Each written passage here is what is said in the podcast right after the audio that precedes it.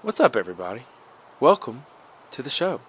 Today on the show, we have an awesome guy, one of my close friends that I go riding with pretty often, uh, and just so happens to be a great guy to get to know.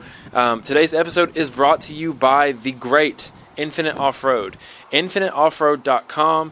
Um, they actually are offering a special ten percent off the entire website with coupon code ROCKS, R O C K S. We'll get you ten percent off the entire website. Uh, personally, I know Mike really well. The customer service that he offers is just fantastic.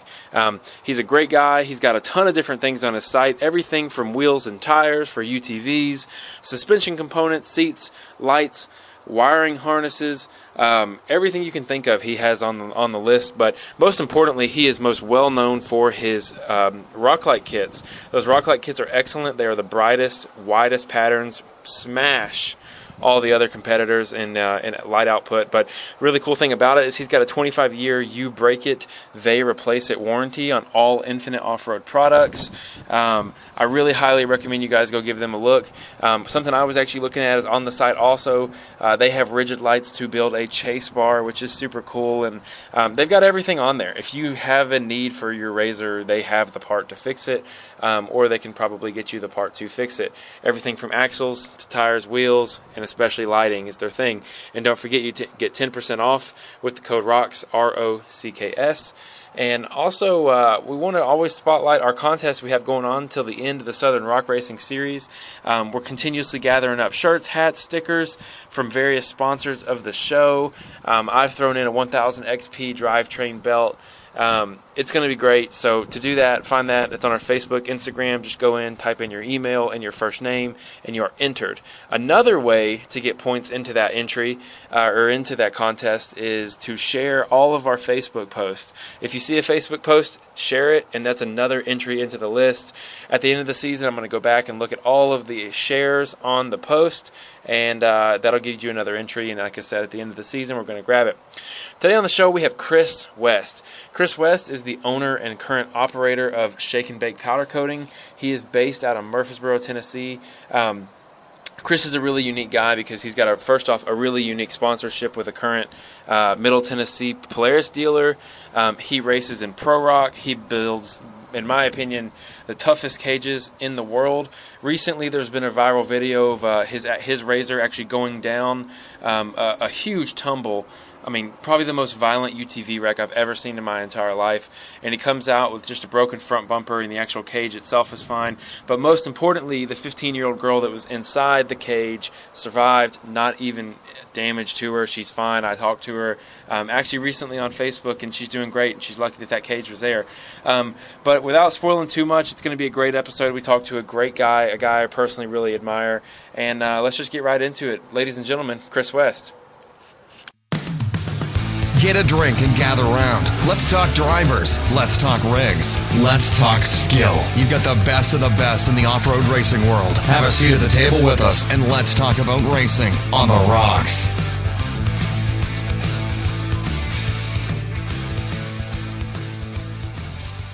All right, Chris, how you doing? I'm doing good. Good, man, good. Um, I'm in the Shake'n Bake laboratory where all the magic happens, hmm.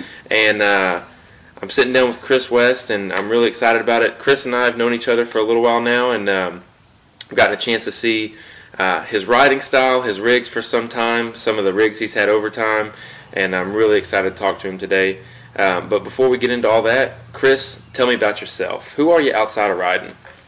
Um, well, outside of riding, I, I, not really a whole lot. It pretty much, my life revolves around being in the woods at, at some way, somehow.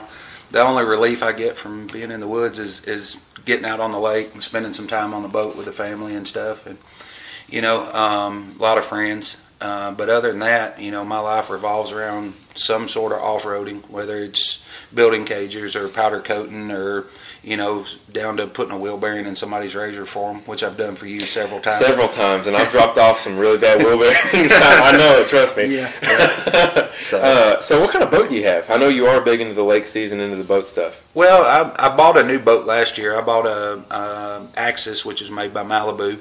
Um, you know, just, just something to, to be able to find a little relief. And Uh, I got it at the end of last year, so I'm I'm looking forward to enjoying it some this summer. Well, good, good, good. It's a sharp boat. I've seen pictures of it on Instagram. It looks awesome.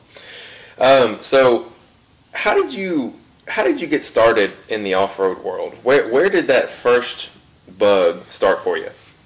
Man, I, I had a friend of mine named Derek. He uh he had a, a Blazer back when I you know fresh out of high school, oh, yeah. and. uh Man, it, it was just a K five Blazer, nothing really special to it at all. And, man, we beat that thing. You know, we we got out and jumping little hills trying to, uh, you know, jump over little pine trees and whatnot.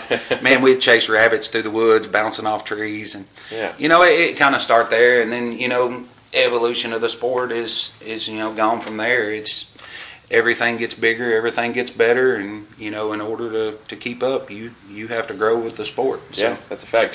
So uh, what year was it when you got started? Like roughly, you know, because I want people to get an, an, an understanding of, you know, side-by-sides weren't around yet. You know, four-wheelers were still coming into their own. Uh, was it primarily four-wheelers or full-size rigs? How, well, was it like? I got started in in this craziness actually when I was five years old. oh, um, gosh. My parents bought me a Z fifty uh, for Christmas, and they gave it to me the day before Christmas Eve. There you go. And, uh, of course, my riding style, like you talked about, is is, is a little different. So I'd had it all of about twelve hours, yeah. and uh, there was a there was an embankment out, out by my house, and I was five, mm-hmm. barely could ride a bicycle, much less a motorcycle, and yeah. you know I decided I'm going to jump this embankment, and uh, I did, and I, I jumped it probably way better than I should have, and I went face first into a tree with no helmet. And Christmas Eve was spent me and my family in the hospital getting my upper lip stitched back on, so. That, that's where it started for me, and pretty much all my life I've either had a four-wheeler or a motorcycle or, or, or something to get out and enjoy the woods. So one thing I always try to talk about on the podcast is is the mentality of the driver. Because um, a lot of these hills and stuff that people go watch you climb, the first thing to say is these people are crazy. When you had that wreck when you were five, one of the most important things you can do, especially as, as a kid uh, riding, that first wreck you have, you got to get back on immediately. Yeah, getting back on was the thing. Is my mom was, was done with this motorcycle. I okay, believe it. It, it, it was complete. I believe it. I'd be done too. But my dad, being you know who he is, you know, supporting me in whatever I wanted to do. Um, Christmas Day, I was riding around in the garage in circles with the door closed with a painter's mask on so the dust that I was stirring up didn't get in my stitches. Oh, gosh. Um, so my mom didn't see me riding. Yeah. So um, I've I've had a lot of support from my family. My, my mom and dad are probably two of the greatest people in the world. Um, they've always stood behind me in any ignorant stuff I want to do. And, yeah. You know, my mom goes through telling me every time I go to a race or go on a ride or whatever, she wants to know when I leave and she wants to know when I get home. And she says that gives her the ability to, to sleep. I was about to say that once, the, once the, I'm home. That's so, a mother's peace of mind. Oh, yeah. Oh, yeah. So. I, uh, I don't think that ever ever will go away. So that's that's that's a good thing. Right.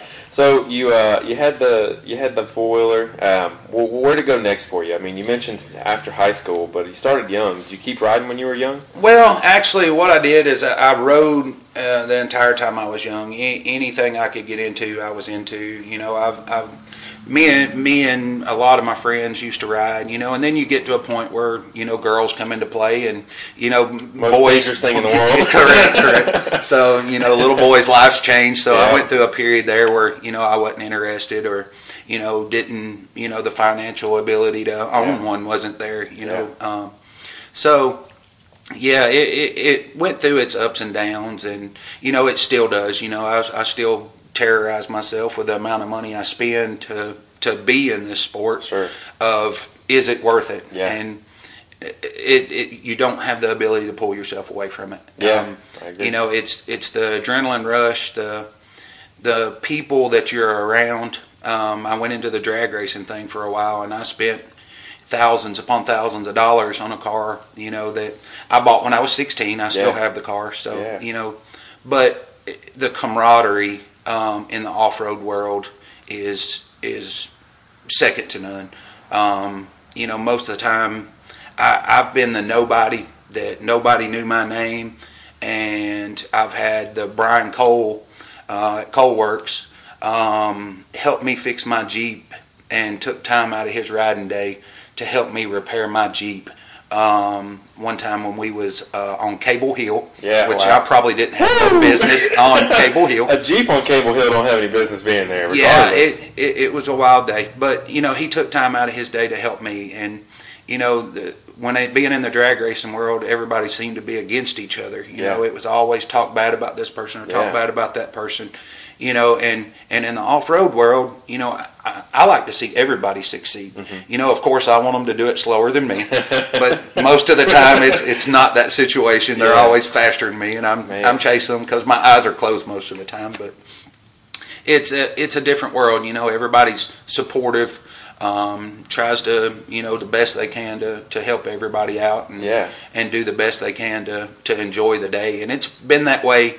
In the racing, in the riding, you know, just, just the fun fun part of being in the woods. So that's one thing that I always want to spotlight on the podcast is it really is, it, it is unlike anything I've ever been in. I'm, I'm in a couple different communities as far as um, my, my job as a software engineer, hang out with a bunch of nerds. Uh, I go to the gym and hang out with a bunch of gym bros, and I've never found anywhere where someone you don't know is willing to help you like the off-road community. Um, how I met Chris was... I had a nine hundred X P, and I was out riding one day, and my check engine light came on. I had no idea what was wrong, and uh, I took it to a store, and they were like, hey, your front diff is blown. You know, it'll be like six thousand dollars to get a new front diff and get it put in. And I about lost my mind and reached out to a few friends, and someone mentioned Chris to me, and never knowing the guy, never meeting the guy, I, I called him one day and said, hey, so-and-so told me uh, you, you might be able to help me out, and he said, yeah, just bring your unit over and we'll look at it. And uh, you know, here's here's what a part cost on eBay. And you know, it's he was very straightforward. Dropped it off. Had a couple conversations with him. He's a really nice guy. And uh, before I know it, you know, my machine was turned around and ready to get. It was totally fixed. And uh, I made a huge connect uh, in in the off-road world that was super um, super beneficial. It's it's it's just been like we've been friends since day one. Uh, there have been times I've come running out of the woods randomly, just been like. Oh, hey, Chris, I didn't know you were here, and uh, it's it's just, it, it's been great, and I've never found that anywhere else, and um, I think especially with you, I think anyone that knows you, and probably half the people that don't know you, would testify that you particularly are always willing to help. Um, I think that that's, that's, you know, hearing you talk about someone helping you, it's very easy for me to go, well, that's how you are now, because... Anytime somebody's flipped over, broken down on a trail that I've been with you, you're the first person under there trying to fix it. You're the first person trying to get them out, get them safe. Uh, and again, me and my crappy wheel bearings, you know, I've I've texted Chris and been like, "Hey, I got a I got a favor to ask of you." And you know, a day later, I get a text that, "Yeah, I had to weld something in, bang it out, and it took me, you know, forever long." And I was just like, ah, "I'm sorry, like I'm just sorry, yeah. I didn't know." And uh, you know, it's never much more than that. It's never much more than a hard time. So um, I want to commend you for that because that's something you don't find everywhere. And um, even if it's an idea in a community, it's it's you know, I would say that you're a, a shining light in that area. So well, I I don't know. I mean, it's it really not a commitment to me. It's you know, it's a commitment to all the other people that helped me sure. because a hundred percent I wouldn't have the knowledge that I have now. Without other people. Yeah. Um, you know, I, I've sat down and, and, you know, with things broken, just like you talk about your front diff, mm-hmm. you know, the, the way I learned about a front diff is, you know, somebody taught me, mm-hmm. you know, um, I've sat down with friends or, you know, other people and, and watched and, you know, seen what does what and how and, mm-hmm. and, you know, people helping me, you know, so, I mean, I, I feel a responsibility to kind of pay it forward and, you know, try to help, you know, anybody that I can that's willing to learn and, yeah. and, and willing to do. Yeah. Um, you know, I'm willing to help or, mm-hmm. or share information with. You know, I've, I've had friends a hundred times tell me that I should charge for telephone calls. Sure. Because yeah. I spend a lot of time, you know, on telephone calls just trying to diagnose problems or, yeah. or help somebody, you know, the best I can yeah. on a telephone. So, you know, it, it's I, I've never... found people not willing to help me, mm-hmm. so I, I can't feel like I, I shouldn't be willing to help people. Um, and and a lot of times, to be honest, you know, questions that people have, I, I don't always have the answers for, and yeah. it's the other people that have helped me mm-hmm. that help me help them. Yeah. So yeah. you know, it, it, it's a it's a chain of events that always. you know, rolls downhill. And, you know, if I was closed-minded and, and didn't help other people, you know, there's there's a lot of other people that yeah. wouldn't help me. Yeah, so I understand that. And, and I, you know, it's funny, I just, as you were talking, I remembered a story. I had a buddy of mine who uh, fell in a mud hole at West Point, broke both his tie rods and two front axles at the same time. And uh, first thing I did was, hey, uh, he was looking for parts, and I knew you had just upgraded to something. I said, why don't you call Chris? I bet he's got some extra parts laying around. Sure enough, I, I talked to him the next day. He's like, yeah, I met up with him, came, got some parts, and super nice guy. he's like, he's like, I walk up, and it's like I've known the guy for five years. So it was it was awesome to hear that, and uh, it's good to know that that kindness doesn't just extend to the people around you. Someone who'd never met you, you know, walked up and was just like a friend. Yeah, I mean, you, you try your best. I mean, there, and there's a lot of people that's done that for me. And like I said, in the off-roading community, you don't really have to sit on a defense, yeah, you know. Very much so. In a lot of other sports, you got to kind of sit on your defense. You know, somebody's trying to get over on you, or, or you know, do something manipulative for some other gain. Yeah. You know, it's not really that way in the off-roading world, and yeah. you know that's why I'm comfortable there. It's something that I can go do and and relax and enjoy without, you know, all of the the drama, the you know yes I'd understand completely. I, I'm the first one to put pretty much anyone in my rig to to try something, you know. I've yeah. I've, I've had from from just friends driving my rig to to kids. Yeah. um I've had my friends' children, you know, drive my razors in races. Yeah. And you know, I mean, it's I've, I've pretty much turned anybody loose, and you yeah. know, anything I got to yeah. to try to help people get into the sport and enjoy it. So that's a big, that's something big too I wanted to highlight is, uh, I went riding with you a couple weeks ago, and, and you've got a couple units, you've got, you've got a, you know, a, a, a big turbo S, a regular turbo, and an R S one, kind of got the full spectrum. And you had all three units out there, and, you know, you can only drive one at a time. And uh, I know one of the guys you were with, uh, you know, he was just seeing if he would like a razor, would feel better and feel comfortable in it. And and I thought that that was just the most cool thing ever. And, you know, we were sitting at the bottom of a hill, and you were like, you know, do you want to you want to try and take it up there? And, and first thing you did was offer offer your razor. It's just like, uh, you know, even even in someone else's rig, I'm not one hundred percent about it, but just the willingness to uh, give the opportunity. Um, because I think you're exactly right. Getting more people into the sport is, is a hard thing in our sport, because the the entry fee is very hard. It's very tough. It's very steep. Um, buying a unit is expensive, and you know, unless you go and sit and drive in one or go ride with somebody, you really don't get the, the idea, the full experience. So, um, again, another another another admiration is just that uh, you're helping people get into the sport and really giving them a chance to understand what they're getting into before they, you know, go out and purchase a, a new machine or a used machine that's a big investment. Right. So well, Sloan's gives me the ability to do that. Um, you know, they, they are sponsoring, you know, helping me and helping the public. Um, you know, they gave me this Turbo S to to use um, for that exact thing, mm-hmm. to, to let people ride, let people try and demo and, yep. you know, enjoy the, the, the sport and feel like they, you know, want to buy. And the same guy that I let drive up that hill, yeah. actually his Turbo S that was that's sitting over there, Um, he was actually the first one to drive the, the one that Sloan's, you know, really? gave me to, yeah. to use. And uh, two days later, he went down and, and, you know, purchased him a machine. Woo! Because, you know, it, it was hard for him to pull the trigger on on that amount of money. Yeah. Without realizing what the sport is. Yeah, absolutely. You know, and, and getting in the woods and and getting out there with people and, and seeing the the smile on people's face and the, you know, the joy of doing something that you just, you can't fathom how you just did it. Yeah. I, I can't tell you how many times I've looked at something, you know, a, a Pro Rock race at um, Adventure Off-Road. Mm-hmm. Um, we walked Whoa. the course on yeah. a rainy day. Man. Um, to be honest, I, I stood there on that course and was like, there's no way I can do this. Yeah. Um, and I ended up uh, one of five, I think, that actually topped the hill. You were the only full body too. I was the only full body that, that climbed the hill. So that's and, that's something huge too. Is is you race a full body, a you know, I mean, it's not a stock machine by any by any standards, but you get out there and you hammer down and you're successful in in what is essentially a stock chassis. You're not in a buggy. Uh, that's amazing. That's just really cool. Well, I, I've been on the fence many many times about buying a buggy or yeah. building a buggy. You know, I, I've talked to several, you know, people around that, that build buggies, mm-hmm. um, you know, about doing doing a chassis. And, you know, every time I get on the, the building a chassis, it, it just seems so much cooler to do it in a full body. Um, yeah. You know, I mean, is that going to bite me in the butt one day? I, I about guarantee it. You know, could I probably yeah. finish a little better in some of these races in a little longer unit, yeah. climbing these hills? Yeah, I probably guarantee it. But, you know, at the end of the day, uh, I enjoy riding. Yeah. Um, I could really care less if I win or not. Yeah. Um, you know, I, I felt better about this last Pro Rock race at uh, uh, in Turtle? Kentucky at right. Dirty Turtle. Mm-hmm. Um, I felt better about climbing the hill than I could care less where I finished.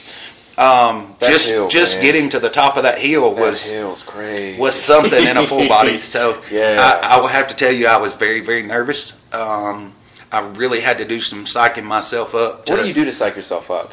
Like I, I, I it's, if I'm sitting at the bottom of that hill, or you know, I've seen you climb hills that I won't climb that com- that don't come close to that hill at Dirty Turtle, and I know if you have to psych yourself up, it's probably something, probably something you should take an airplane up, you know? Well, you know, you hear a lot of people of, you know, a lot of us drivers do the stuff for the fame. Yeah. You know, we do it for somebody to cheer for us or somebody sure.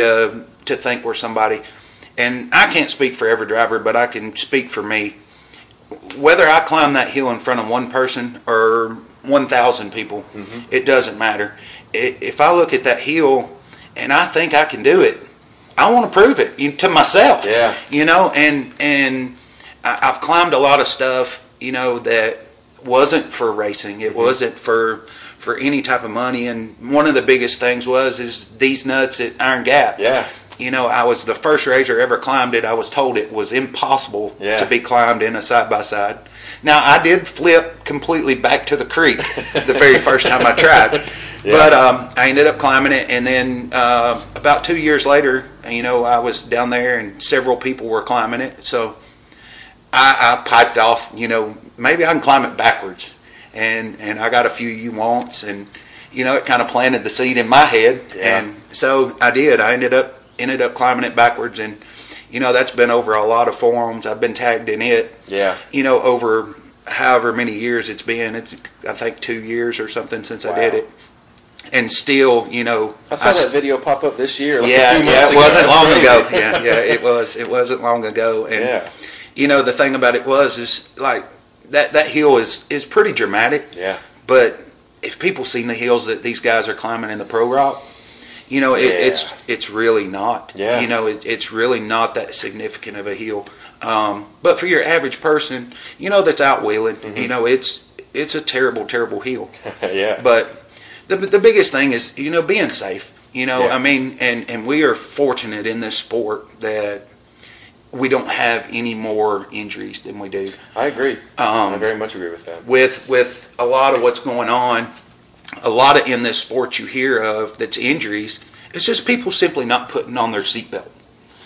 And and I can't I can't preach that enough. Yeah. That, you know, a, a stock cage, it doesn't really matter. A built cage doesn't really matter. You could be in a concrete bubble. Mm-hmm. If you don't have your seatbelt on, it doesn't matter what's surrounding you. I one hundred percent agree. So um, you won't ever really catch me in the woods. Uh, I'm not going to say really. I'm going to say you won't ever catch me in the woods that I don't have a lap belt on. Yep. And I may ride normal with the shoulder harnesses loose, but I always got a seatbelt on. Yep, yep, yep. So... That is, uh, again, you know, if, if you're if you've been listening to the podcast for any time, I think I bring it up every single episode. Just wear your seatbelt. I mean, you know, Polaris has done everything it can to make it where your machine can't go over ten miles an hour, fifteen miles an hour without your seatbelt clicked in.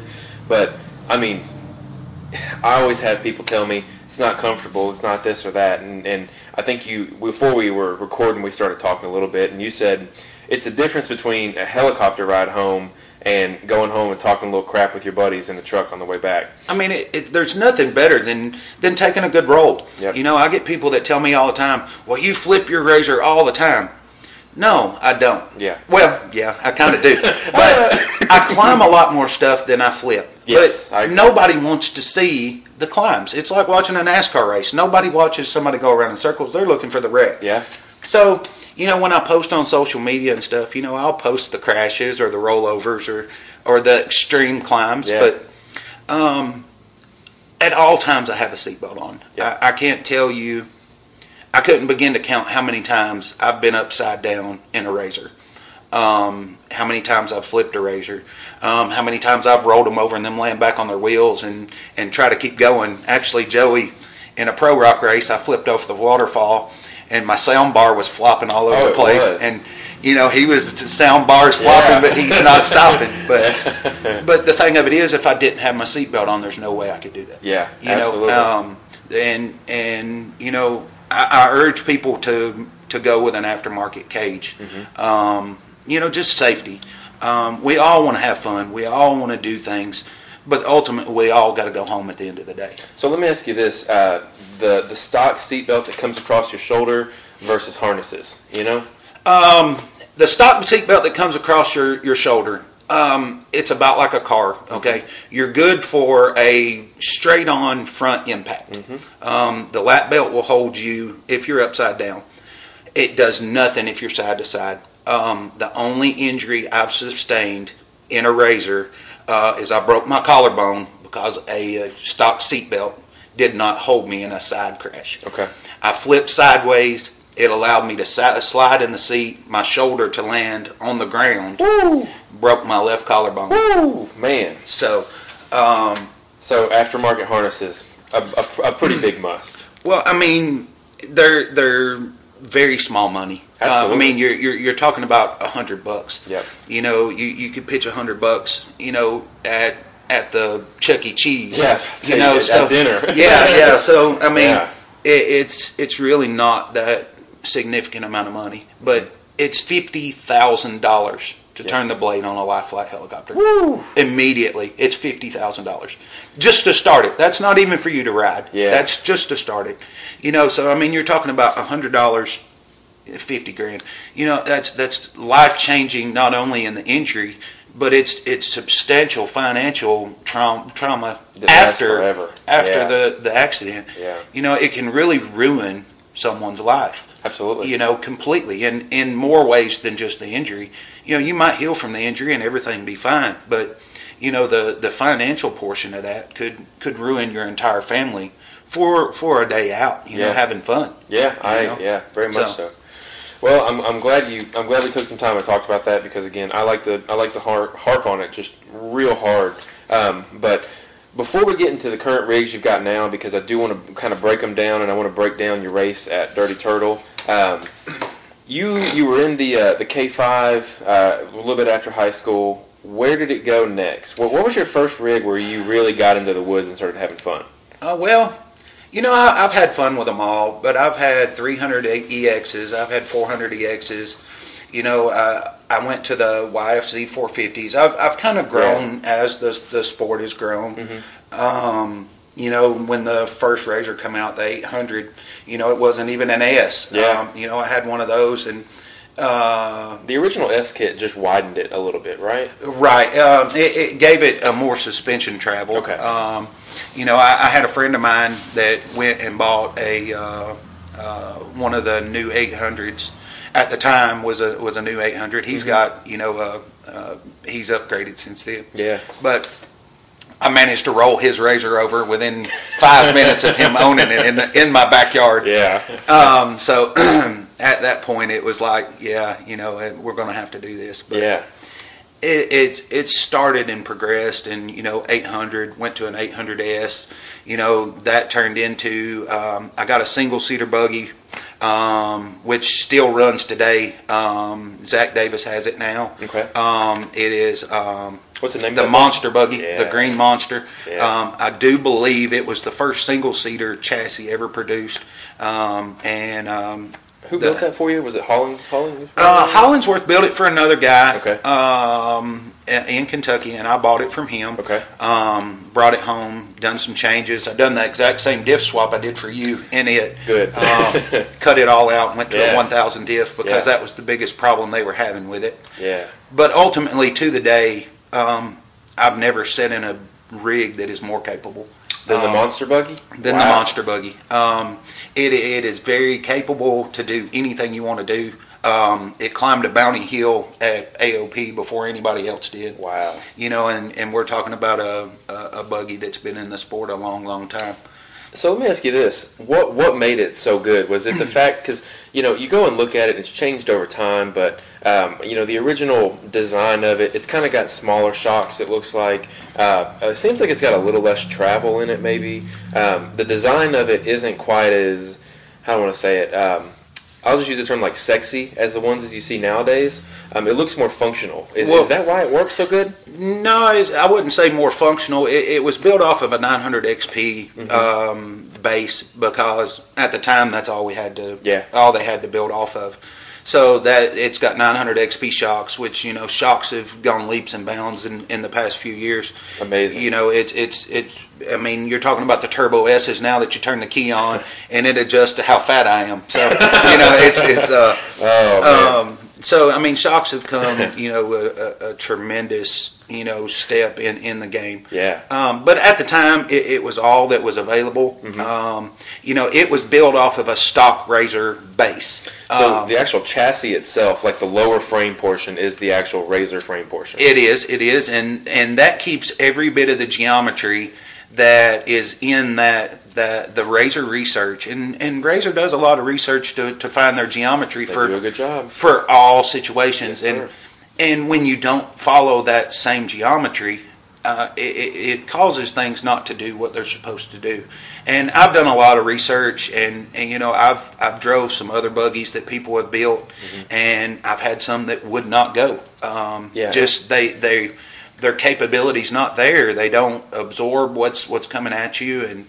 Um, I would imagine steering would be a huge thing in buggies, where if they don't get the steering. Now I, I've heard steer. that a lot. Um, I, I've not really, uh, I've not really dealt with that much. Mm-hmm. Um, when I was doing all the buggies and stuff, you know, I was fun riding. You know, I wasn't racing across. Yeah. You know, uh, coming across the field, hitting all these bumps real fast. You sure. know, I hear a, hear a lot of guys talking about bump steer. And, yeah. You know, things like that. I've not experienced that, so okay. I can't really speak on it. Okay. But. Um, You know, there is a lot of research that goes into them, and you can't really just slap one together. That's true. Um, you know, I've I've run into that on, on my, my rig myself. You know, it's better to spend the money one time, you know, and, and, and go as big as you possibly can. Yeah. To keep from doing it multiple times over that's and over. A, that's a, that's a, we could just end the podcast right there. Yeah. You can learn that. Whoever's listening, if you could learn that, uh, you're probably better off because uh, we all love to spend money a hundred times. I know it. Right. Yeah. I mean, everybody wants to do it as cheap as possible. Mm-hmm. But ultimately, if you look at how things progress, mm-hmm. you know, in life, you know, it, it's it's never a status quo. You know, if, if this axle is, is great now, mm-hmm. the next axle you're going to do, you're going to push even further. You're so exactly right. No matter what your parts that you have in your rig, you're going to push them to that limit. Yes. You know, you're always going to find that next weak link, that next, you know, next thing that you have to upgrade. Um, when you said it's a substantial amount of money to buy a Razor a while mm-hmm. ago, you know, I kind of thought here in my head, I was like, that's the cheapest part of it is to buy the Razor, you know. and, that, and that's that's the part you kind of got to hide to people when they're buying Razors. You got to be like, look, man, the most expensive part is the fact that you're just going to buy one. After that, smooth sailing. They buy one. All right, well, here's here's what you really need. Yeah. So, yeah, I mean, that's you, it, it is. It is definitely. I've got more money in parts and accessories on my orange Razor than the Razor cost. Yeah. So um, it, it's definitely something that. And, but it's the way I wheel too. Yeah, absolutely. You know, and, sure. and when I deal with people, like when I talk to you, you know, I try to fill out what they do and how yeah, they like to much. ride. Mm-hmm. Um, I don't want anybody to, to jump outside of their, you know, their, I'm not going to say abilities, but their sure. want. Yeah. You know, I mean, if you don't want to do what I do, then you don't need to own, you know, a seven hundred fifty dollars a piece axle. Yeah, I You agree. know, I mean, you, you can get by with, with stock and brake every now and then and, yep. you know, have a five-minute side of the trail fix. Mm-hmm. So, you know, you, you try to fill out people on, you know, what they're doing to to what parts they need. Um, it, it's it's an expensive sport. Um, it was even more expensive when I got into the buggies. Yeah. Um, I got out of that because I just I couldn't afford to do it. Yeah. Um, I had a uh, tube chassis, full tube chassis buggy. Um, had a built six liter with a Pro Charger, um, front and rear steer, uh, Rockwells. Ooh, the heavy uh, boys. Yeah, it was, it was.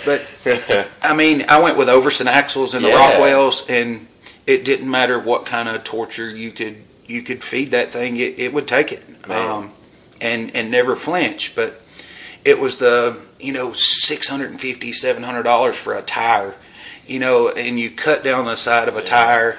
And, you know, it's thousands of dollars that you're spending, which I look at it, and a Razor's yeah. not a whole lot better, but... It's a little better. It's a little better. We can we can, we can say that, because that's one thing. I, I came from Jeeps and had had aspirations to build buggies, and once I started to realize, you know, Razor parts are cheaper, Razor wheels and tires are cheaper, there's a little bit more flexibility and things like that, uh, you know... I don't know. The the whole go faster Razors is really what got me from full size to Razors. I just wanted to go faster. And to see that the Razor was just kind of, you know, I'm going to use this term lightly, but be cheaper all the way around, um, that was one of the major points that kind of pulled me into Razors. Um, we do have a lot of full size guys that listen to this because we do interview the bouncer guys. Um, like Tim Sorensen said in one of the previous podcasts, you know, you go out there and blow a tire and maybe even bend a wheel, and that's a thousand dollars, twelve hundred bucks right there. Uh, I'll be honest, I don't understand how, how the guys do it because, uh, you know, I don't know what these guys are doing for work, but every single weekend they're out there and they're out there killing it and they're out there putting everything on the line. So um, as a spectator, I love it, I support it, keep doing it. Um, but, you know, I'm, I'm, I'm just glad that you guys are, are choosing to do that. And, you know, especially... Even the U T V guys, it's not that much cheaper. Chris is really right, especially when you get into the high-end parts. Um, that upfront cost of buying, you know, the, the radius rods, the suspend, the full suspension that's, you know, over a thousand dollars. It, it it really does add up, but, you know, hopefully you buy it once in that rare case where you don't have to buy it once. Um, it is huge. It is a big deal. Um, so not to gloss over the U T V guys at all, but um, you had the monster buggy, you know, It, it was built just because it was kind of built for the times.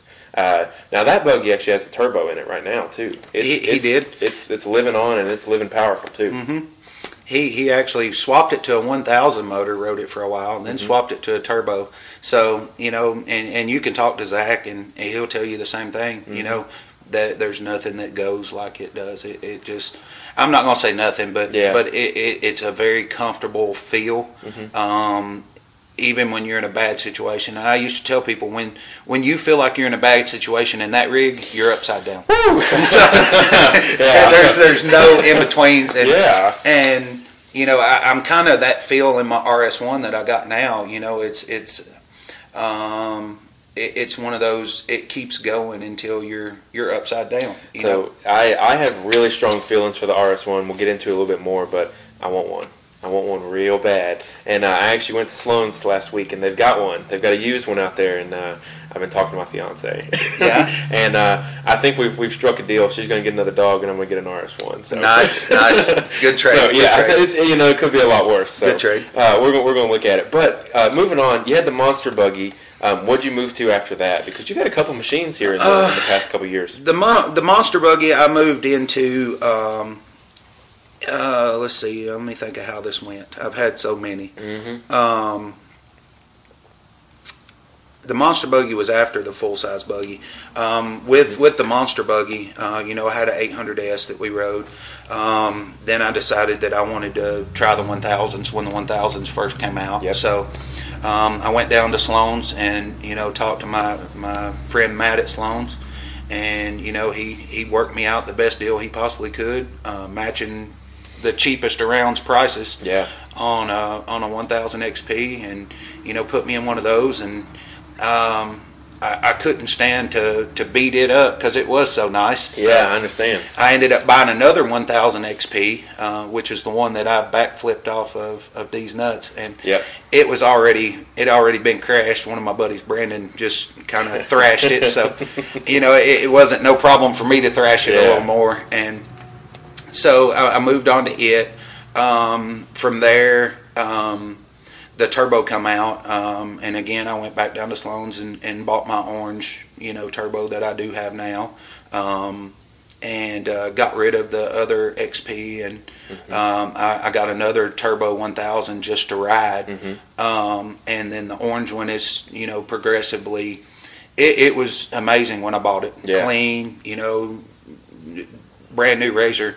And I'm not sure if you was with me or not when we went to uh, Woolies and I backed it into the tree. I wasn't with you that day, but I saw it on social media, and it's funny. You, I think you got it like you got it like on a Thursday, and then Saturday I see and it's, the whole rear fenders. Just yeah, Saturday I, I I had no business over there, and you know, as another one of them, you yeah. know, planted a seed in my head, and I thought I could do it, and I probably could have. I went at it a little, a little bit. light and mm-hmm. probably should have just went on and went and yeah. it'd probably been fine, but it raised up. I went for reverse to keep from rolling off of a big hill, mm-hmm. and and ended up backing it into a tree and busting the entire bed off of it, and yeah. at that point it's it's fix it or not, and yeah.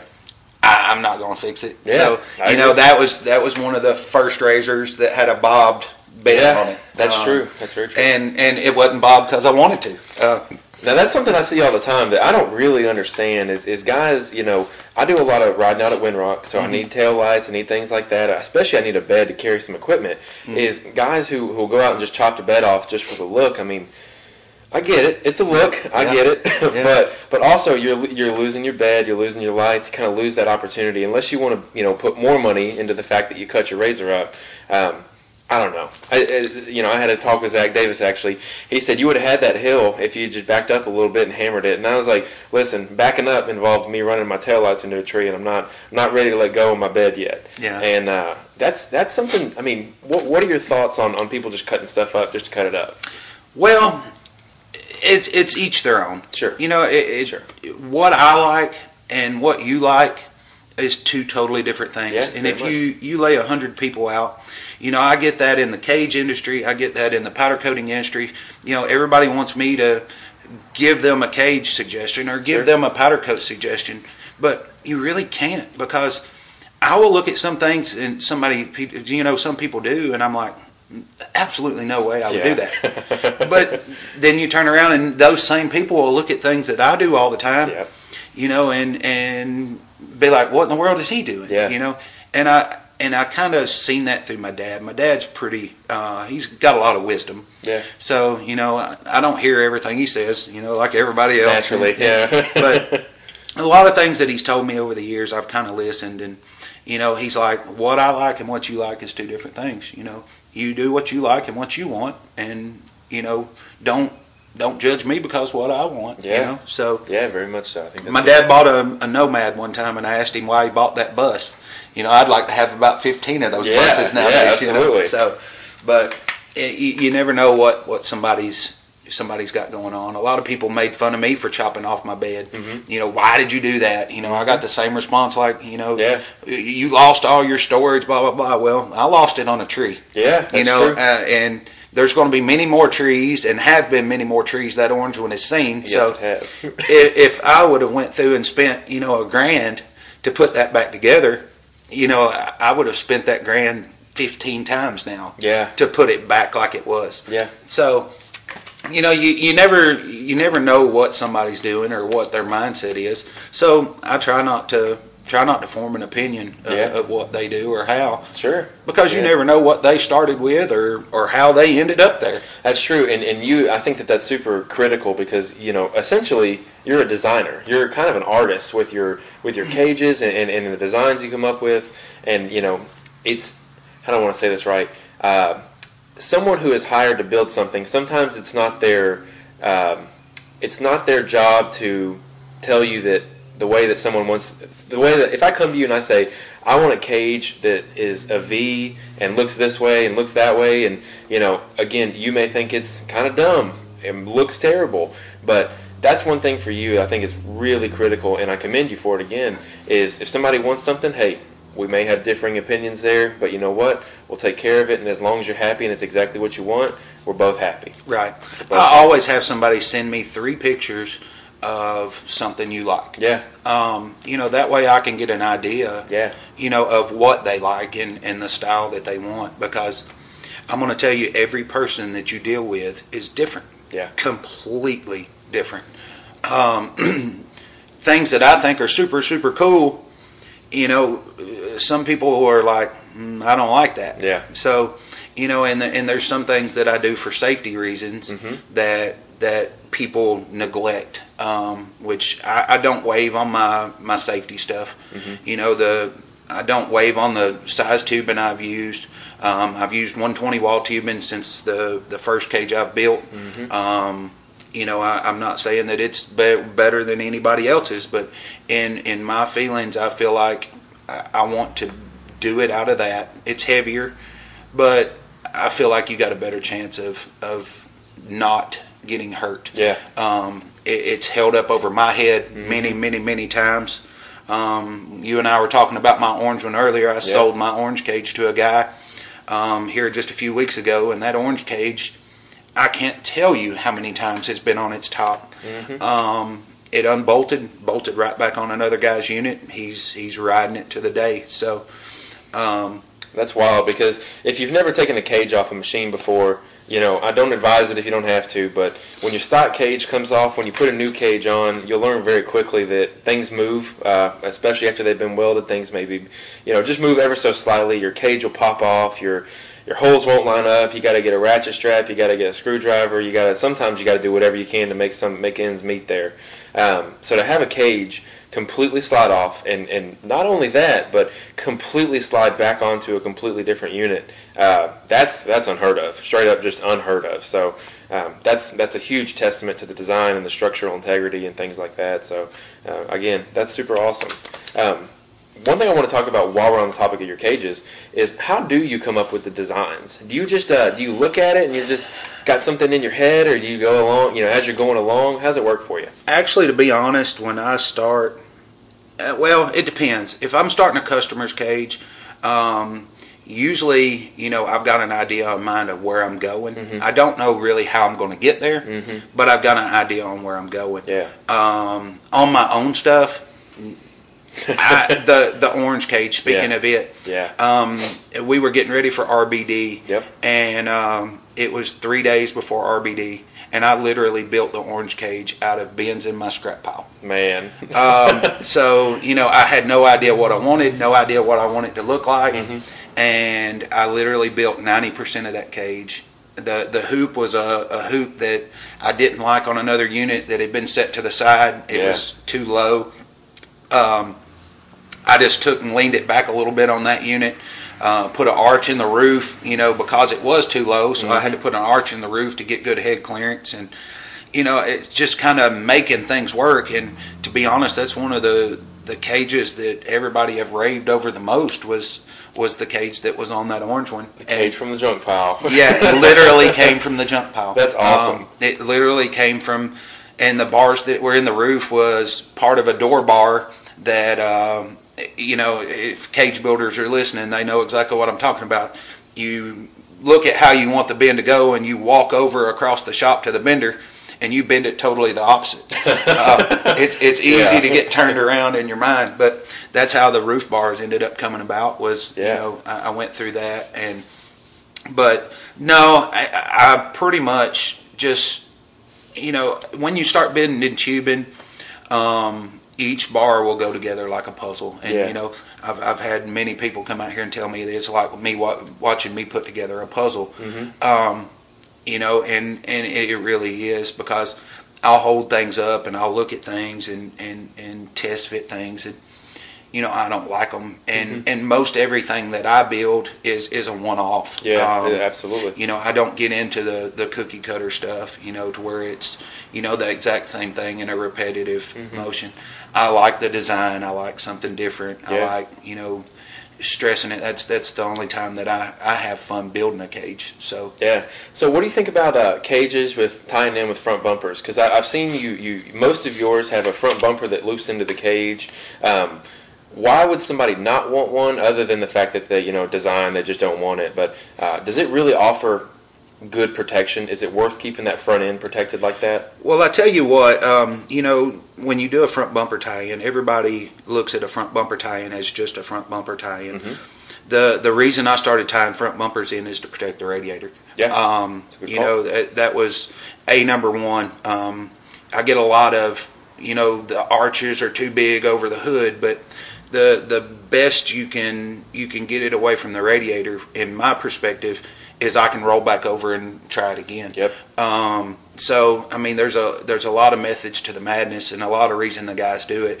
But obviously, on a razor, the more you can tie together, the better off you are. I agree. Um, and if you tie the structure to the front of the razor, all the way through to the cage, all the way to the back, you know, you're you're creating uh, you know, a bubble uh, around yourself that that it has to go through a lot of structure mm-hmm. before it gets to you. Now, do you think do you have the same feelings towards, you know, uh, uh, something going around the rear side? Because on your orange one, it kind of tied, you had a bob, so it kind of tied back into the frame, uh, but a little bit more narrow. Like, is that correct? Well, I don't have anything on the back of my orange one. Okay. Um, uh, it, it's just the cage to the back, and I don't feel as strongly about that in the back. Mm-hmm. Um, and and I I don't do a whole lot of things that I'm not going to hit something to head on. Sure. You know, I'm going to try my best to hit a tree face first. Yes. You know? Yeah, so, yeah. um, and, a lo- a and a lot of my driving style is is drive to a tree. Yeah. So um, in the rear, I don't think it's a bad thing. Sure. Um, I just couldn't – I sat down and tried to come up with something I liked mm-hmm. back there.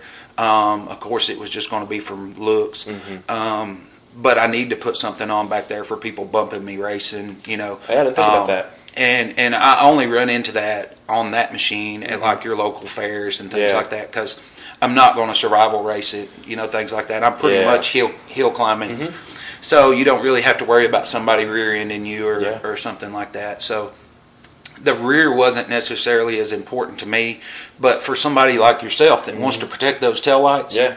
it's, it's a must. Yeah, absolutely. You know, I mean, like you was talking about, if you backed up and touched that tree, Uh, you're going to bust a taillight. Yeah, if you clear. had a rear bumper all tied into the cage, you back up, you bump that tree, you know, you just bump that tree. You yeah. didn't you didn't hurt nothing. You didn't you didn't damage a taillight or a, a bedside or something like that. So yeah, absolutely.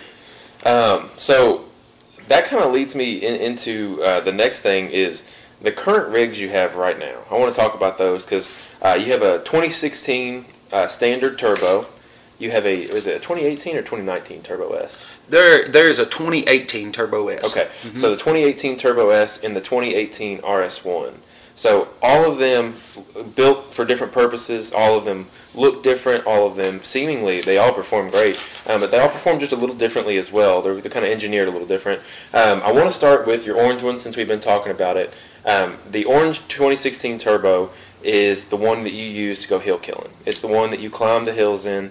Um, what kind of parts do you have to use to make your razor able to go climb the hills that you climb at Dirty Turtle? Well, you, you've got a lot of different options with parts. You know, you, you, you have turner axles, you have R C V axles, you know, you have R C V drive shaft, Super A T V, you know, mm-hmm. uh, O R B.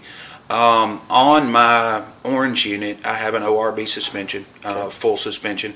Um, Justin Pierpoint at O R B builds a very good suspension. Um, out of everything that I've ever done, the the only thing that I've ever had a problem with is is a radius rod. Mm-hmm. And uh, you know, other guys have had issues and bends and whatnot. But you know, I was joking in the shop the other day. I was like, you know, he could give a lifetime warranty if it never tears up. He never has to honor it. That's I, it. Yeah, so, exactly. Um, you know, and and his warranty, hands down. You know, he he'll tell you. You know, if you push it out in front of the train tracks and the train hits it, he'll warranty your suspension. So, you know, um, you know he, he does good with that. But yeah. um, I've got R C V axles in it. Um, does he offer that warranty on all his suspension products?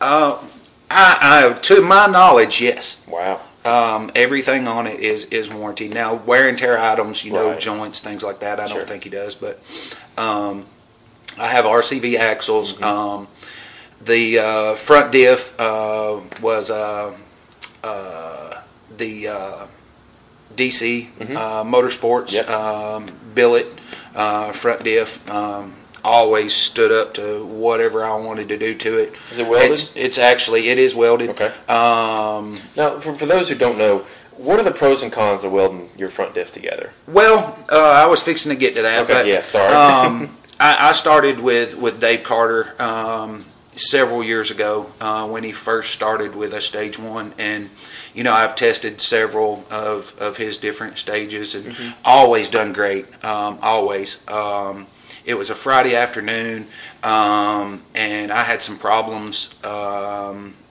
uh, I think I had a bearing or something go down in the diff mm-hmm. that – that, you know, tore up something, and I, I was riding on Saturday. Obviously, there's no way Dave could get me what I needed. Mm-hmm. Um, at that point, I had to weld it. So yeah, okay. Gotcha. I had to weld everything together, gotcha. uh, which was one of the hardest decisions I've ever made because I wanted to keep my steering. Yeah. And, uh, so what so, happens to the steering when you weld it? Well, you you you give it the you take away the ability for one tire to turn, you know, individually. Mm-hmm. So you're you're binding. You put the tires in a binding situation every time you turn the wheels, mm-hmm.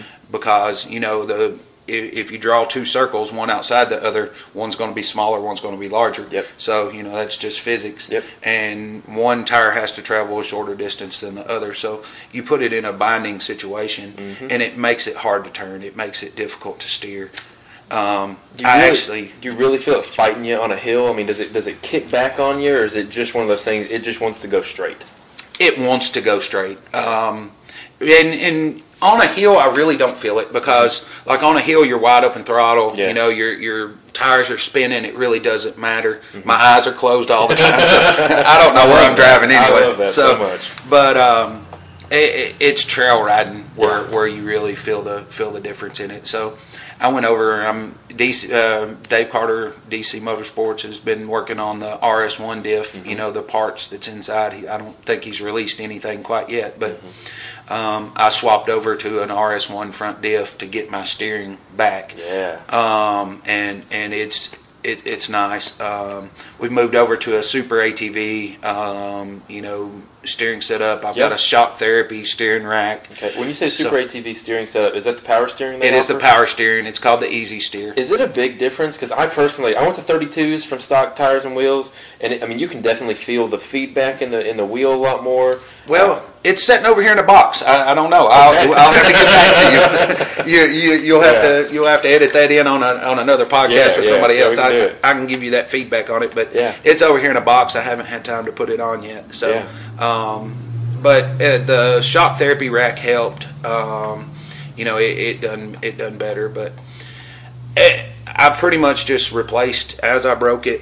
I tried to see what's bulletproof to me yeah. and, and put that back. And you know, I'm, I'm pretty much down to a transmission now. Yeah. And God, I hope I don't break a transmission. Um, yeah. But it, it that's pretty much my next weakest link. So. Yeah. Okay, well, cool. Um, what wheels and tires you like to run, or what tires specifically? Well, depends. Um, tires are all a, all a part of opinion. I, mm-hmm. I swear it is. It's you, you get people raving over this one or that one. I've heard the Carnivores. And yeah. I, I'm really a believer in Rockzillas, um, yeah. especially on dry um, dry ground or tacky um, with rocks. Mm-hmm. Um, I was I had the Carnivores. Um, I have no complaints about them either. They they done a great job. Um, I, I, I seem to cut them down a lot more, not because of the tire, just because of, of my driving style. I think talking um, about getting like cuts in the sidewall, stuff uh-huh, like that. Uh-huh. Uh, you know, I was pinching the tire against the wheel, and yeah. and that's usually a number one reason anybody has a flat is you know low tire pressure pinching the tire against sure. the wheel.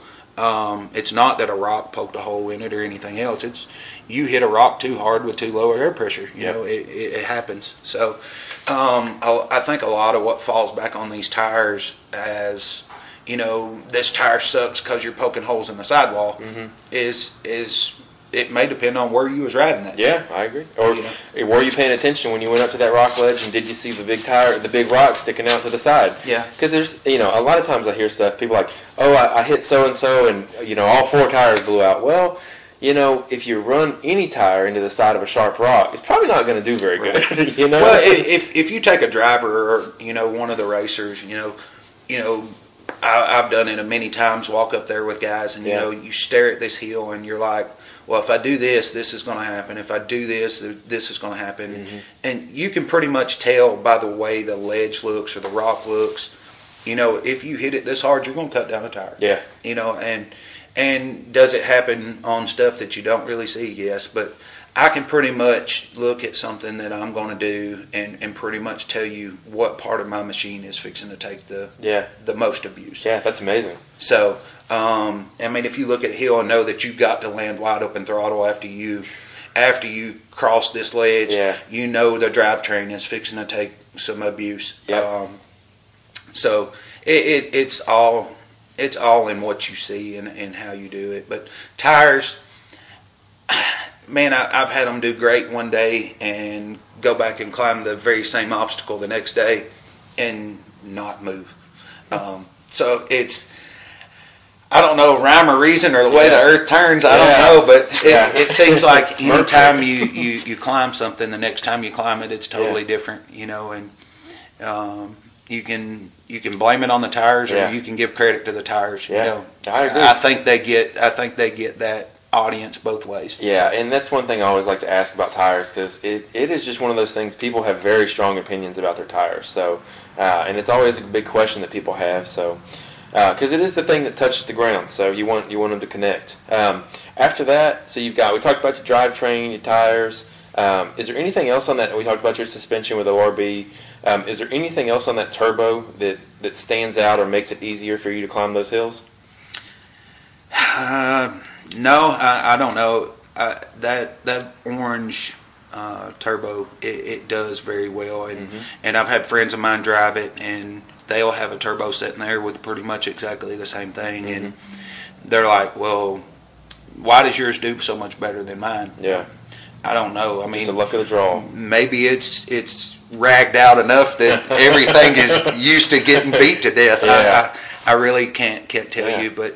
It, it it goes in times where I even myself don't think it's going to go. Okay. Um, but there's no ma- magic to it. There's yeah. no there's no key. There's no special tires. There's no special axles. There's no special anything. It's, yeah. One day you might climb something, and the next day you might beat it to death and never get up it. Yep, I agree. So I agree. So moving on to your Turbo S. Um, First off, what you know, again, you've had the one thousand, you've had the turbo, you've had an eight hundred, you've had a buggy.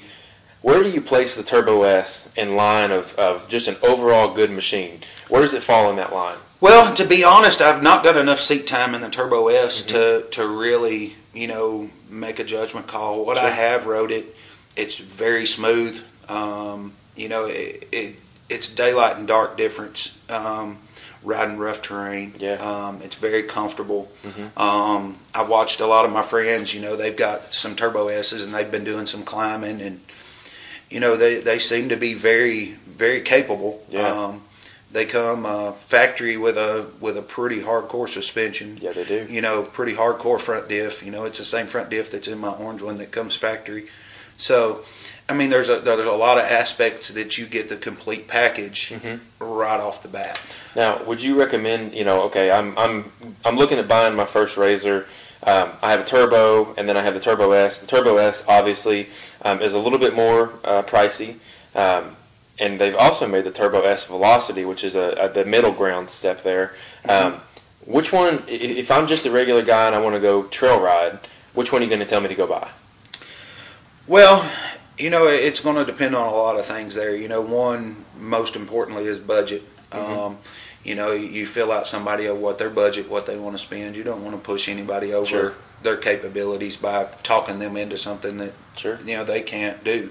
Um, if the budget's there, hands down, I would buy a Turbo S for trail riding. Okay. Now, uh, I want to go...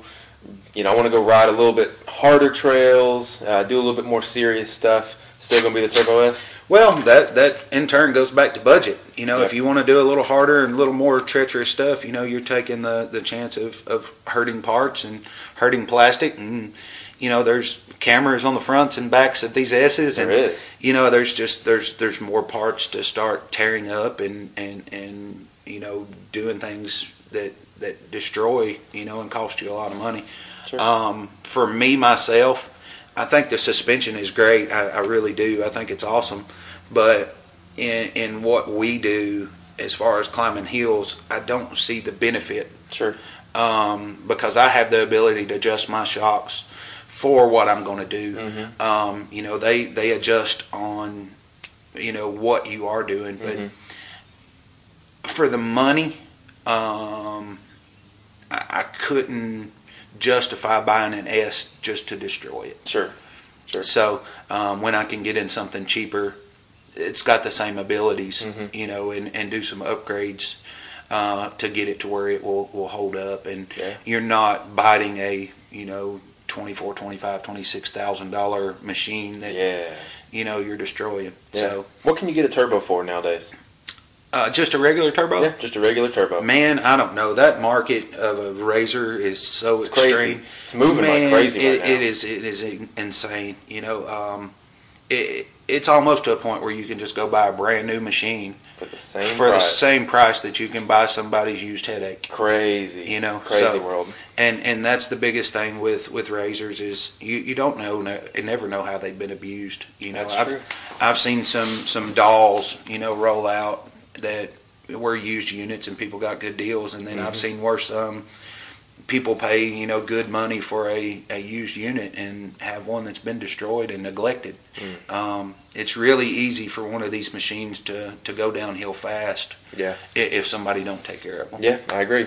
Um, anything else on the Turbo S you want to say? Mm. Okay, cool. Um, let's talk about the R S one because I. Personally, I feel like a lot of people aren't as excited as I am about it. Um, now, I do go ride by myself. Probably, I mean, probably more than anybody else. Probably more than everybody else typically does. Um, I like riding by myself. It, other than losing the seat, you know, what what's different about the R S one um, that that makes it so much better for what you know? It seems like everybody's using them for the endurance races, their survival. Why why why would they do that? Well, I, I don't really know. I think that goes back to an opinion also. Mm-hmm. Um, you know, it's all an opinion.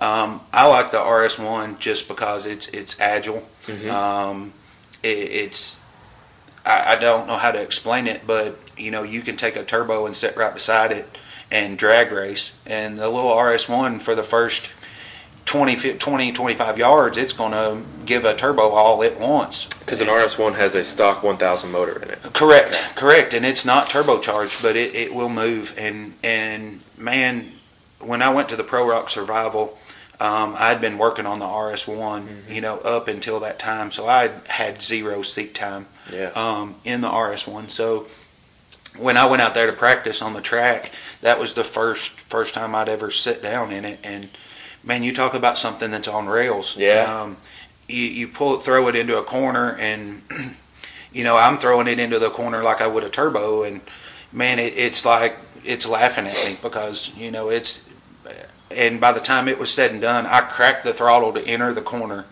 and the rest of the time it was flat on the floor. Woo, boy. So, um, you know, we went through the whoops up there in that, in that track, and – you know, I would pull up to the whoops on a wide open throttle, um, back out of the throttle and let the suspension, you know, settle. And then when I hit the face of the whoops, just flat-footed again, and the little R S one just right across the top of them like they wasn't even there. Wow. Um, you know, it, it took that big jump at, at, up there. Yeah. I, I don't know how many feet that was, but I, there's a picture of you. You're pretty high in the air, and you're you're not close to the, the front of the jump. Yeah, it was a it, it was a pretty big jump. Um, I, I was actually hitting that jump wide open throttle um, from a, a good run in. So yeah. I don't I don't even know how fast we was actually hitting it, but. Um, when the razor would leave the face of the jump, you could feel the vibration in the suspension when it would droop out. Mm-hmm. Um, you could feel the vibration in it where it was it's spinning up pretty fast. And, you know, at that point I had stock, you know, uh, suspension on it. Mm-hmm. So it, it was a little nerving, you know, landing yeah. on the other side hoping something didn't give away. So. Yeah, yeah. Um, but... You know, the little R S one, it, it's very, very agile. Um, I got a little seat time in it in Woodbury. Yep. You know, you was up there with us. Yep. And, you know, uh, climb, dig. climb some pretty good it's hills. And, and it's pretty amazing how it does dig. Um, you know, it, it, it digs in and, and goes. You should have said something about it. I would have put you in it and let you drive. I'll, I'll bother you next time. I knew I, I knew you were trying to get out there and get some seat time in it and get some hills. And, and one thing I noticed about it is, you know, when you watch a turbo or a two-seater go up it, it up any kind of hill, it seems, um, I'm going to use the term planted, it seems just a little bit more planted on it, whereas in the R S one, it was almost like you were riding in uh, like an old Cadillac, where you were like a little more bouncy, a little more fluid. Um, it seems like the suspension works. A, it, the suspension's a little bit more active, I guess is the right way to say that. Um, does it feel that way when you're in there? No, I wouldn't say that it feels a little more active. I, I think you see the suspension a little bit more just because you don't have the, the wider body on sure. it. So it kind of puts everything out there, and you actually see the tires, you know, a little bit more moving up and down. Sure. Um, the only thing I really noticed is where you've got the seat scooted back and the back tires, you know, are more up under you. Mm-hmm. Um, you have a feel in it for the front and the rear of the vehicle. That's unique. Um, it, you you could feel everything that it was doing. And, you know, when I climbed that big hill that we were, yeah. you know, up there on, mm-hmm. you know, I got back to the bottom and everybody's like, well, you rode a wheelie all the way up it. Yeah. But literally in the seat of it, it, it didn't feel that way. It didn't feel, at, at no point did it feel unstable. At no point did it, you know, feel like I was, you know, on the verge of flipping over backwards or, yeah. or anything. It was it was very well controlled, um, and and it very possibly could have, with two more horsepower, flipped me back down that hill. I, I, I don't know. So so that's what I wanted to ask, too, is, is, is the power to weight ratio and the distribution. It, it seems like they've just nailed it, because watching you go up those hills, it looks like your front end is just light enough where it kind of skirts over the top of it in the front. The back has enough suspension where it'll soak it up. Um, but again, you you know you don't have too much pushback that you're you you didn't you, you're not actually riding a wheelie. You can tell that the front's unloaded, but it's just enough where it looks smooth. Um, but you weren't really in the throttle that much. It, it felt like it sounded like you were kind of just coasting up it. You know, you're keeping a good momentum, good speed. But you know, I've heard I've heard buggies go up that and got to be in it. They got to stay in it. Well, the thing of it is with a turbo. Um, You, you've got to stay in it. You've got to get into the boost in order to make power. Mm-hmm. Um, so, so it's kind of a a thing where you have to, to do a little more throttle. Um, with that R S one, um, you know, it's just your standard one thousand. Mm-hmm. So, you know, it's got torque. Yeah. So at the crack of the throttle, you have the torque mm-hmm. to to to help you get moving. So I, when I got back in my turbo. Um, that later that day and climbed some more hills. Yeah, my turbo felt very lazy. Mm. Um, you know, and and it it just once you got the throttle cracked and got it moving. Yeah, you know, obviously it made a lot of power, but it felt real lazy just driving around. Almost sure. to a point where I was like, you know, what's wrong with this? Yeah, yeah. No, I and, completely understand. And there there's not anything wrong with it. It was just I was used to the torque being there. Yeah, you know, at, at initial throttle where. You know the, the turbos don't have that. Yeah, well, I think that that's that's the um, that's the best comparison between the two that I've heard so far. So I, I like I really like that. Really appreciate it because um, I think that that's a really. Um, I've had a turbo. I've had a one thousand. I've had a one thousand buggy. I've had a huge spectrum of weights and you know clutching all that fun stuff. And I think that that's the perfect way to put it. Is is that turbo? You just got to get in it just a little bit to get everything moving the way it needs to. And um, I, the first time I got into a one thousand motor, it really will, it'll pop up on you real quick, and uh, like I said, I think you nailed that and said that perfectly. Um, so, all that being said, which one's your favorite to drive? Well, it just depends. Okay. It depends on what, what we're doing. You know, I, I've got, they all three have their, their strengths, you mm-hmm. know. Um, if I want to just bounce through the woods and, and, you know, go real fast, you know, the R S one hands down. Mm-hmm. Um You know, if I'm going to do some type of hill climbing or, you know, get into some treacherous situations, mm-hmm. you know, obviously I go back to the, the, the turbo, uh, the regular turbo, mm-hmm. um, just because of, of how it's set up. But so let me ask you this. Everything's set up the same. You got all the parts on the same thing. Which one are you going to go out there just to go have a good time in? Man, I don't... I, don't worry about taking somebody with you. It's just you and all of them. Which one are you going to take? Man, I, I don't know. I would probably take my turbo just because it it, it can all around. Yeah. Um, and and the S, if if I didn't care to tear it up, yeah. you know, obviously, hands down, it, yeah. it would be you know the one that you would take. Sure. But I mean, it, it's definitely a a situational um, you know, type of deal. Yeah. Um, all three, even when you ask me that, no matter what, yeah. you know, it, it's still, I can't get it out of my head of situational, sure, you know, yeah. because the R S one, I'm not going to want to go hill killing in it. It's just short. Yeah. Um, you now, know. It, it's a foot shorter in wheelbase. Does that foot make a big, like, does, is it a, Is it a noticeable difference where it makes you want to say something like, I don't really want to go hill killing in that? Man, I don't know. To be honest, I, getting some seat time in it the yeah. other day, I, I don't get. I don't have enough seat time in sure. it to really make that judgment call. Okay. You know, I, I was I made a judgment call on it with driving an S, yeah. um, which an S is very willy happy. Mm-hmm. Um, you know, uh, like a nine hundred S or a one thousand S, yeah. not a turbo S, mm-hmm. but.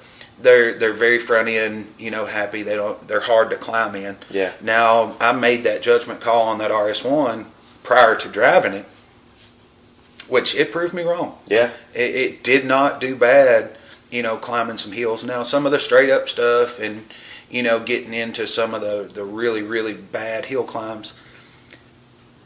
All depends on if you're willing to flip off. I was about to say, well, your gut sounds like it's, it's telling you, yeah. like your gut just says, you know what, that turbo, I know it, it feels better, yeah. uh, and I, I get that. It's one of those things that, um, you know, if it were me, I'd probably be in the in the same situation because it's like uh, it's hitting a nail with three different hammers. So. It is, it is for sure. It so is. that's I, I like that, and that's good. But um, that leads me to uh, Dirty Turtle. We've talked about it a little bit.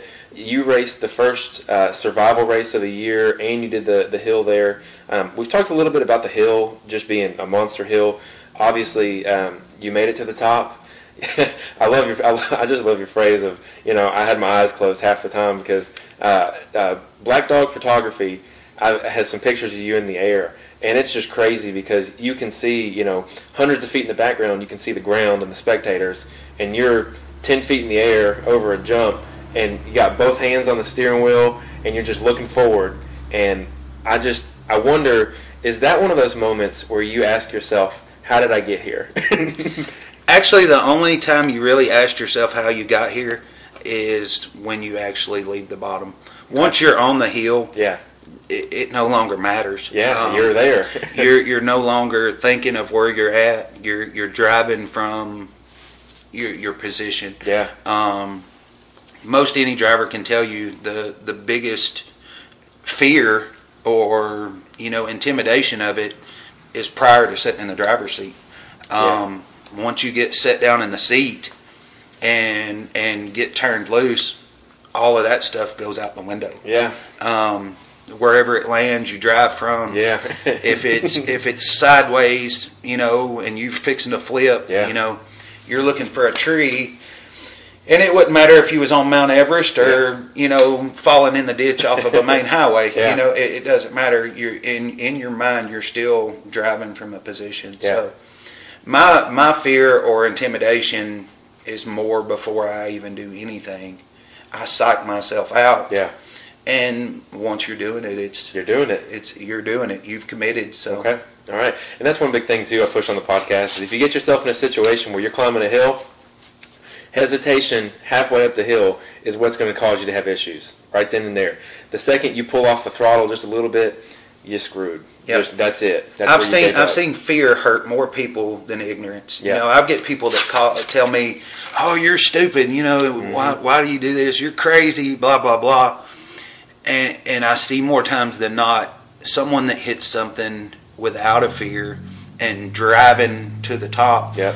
Will will do better than someone that gets scared and freezes up. Yep, so I understand. never never push yourself beyond your ability or comfort level, mm-hmm. for that matter, just because somebody else is doing it. Yeah, I agree. You know, do do what you're comfortable with, and you're you're going to do better with what you're comfortable with. Now, I'll tell you too. You mentioned, you know, people call you crazy, all this and that. I use I I, I talk to my drivers.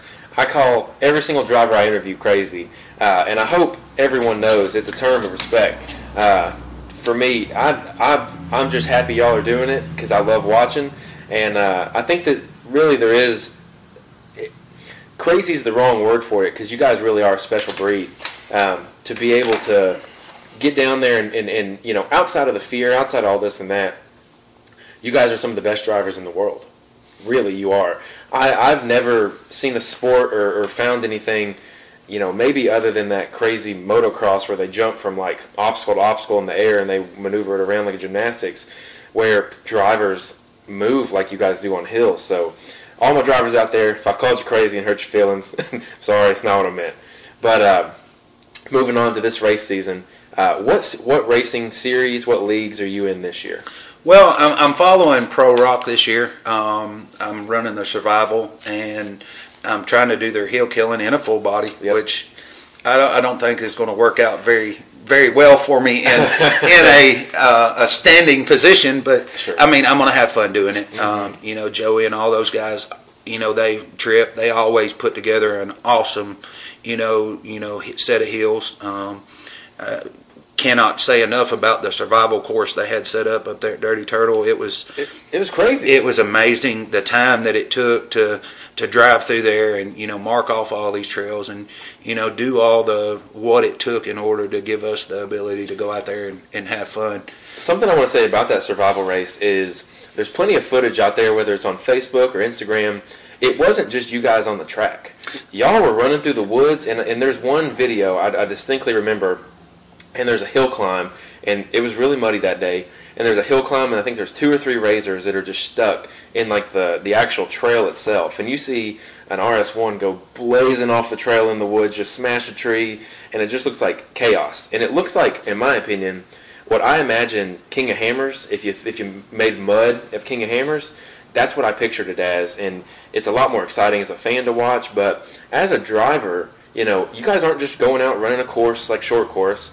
You guys are out there kind of doing the best of both worlds.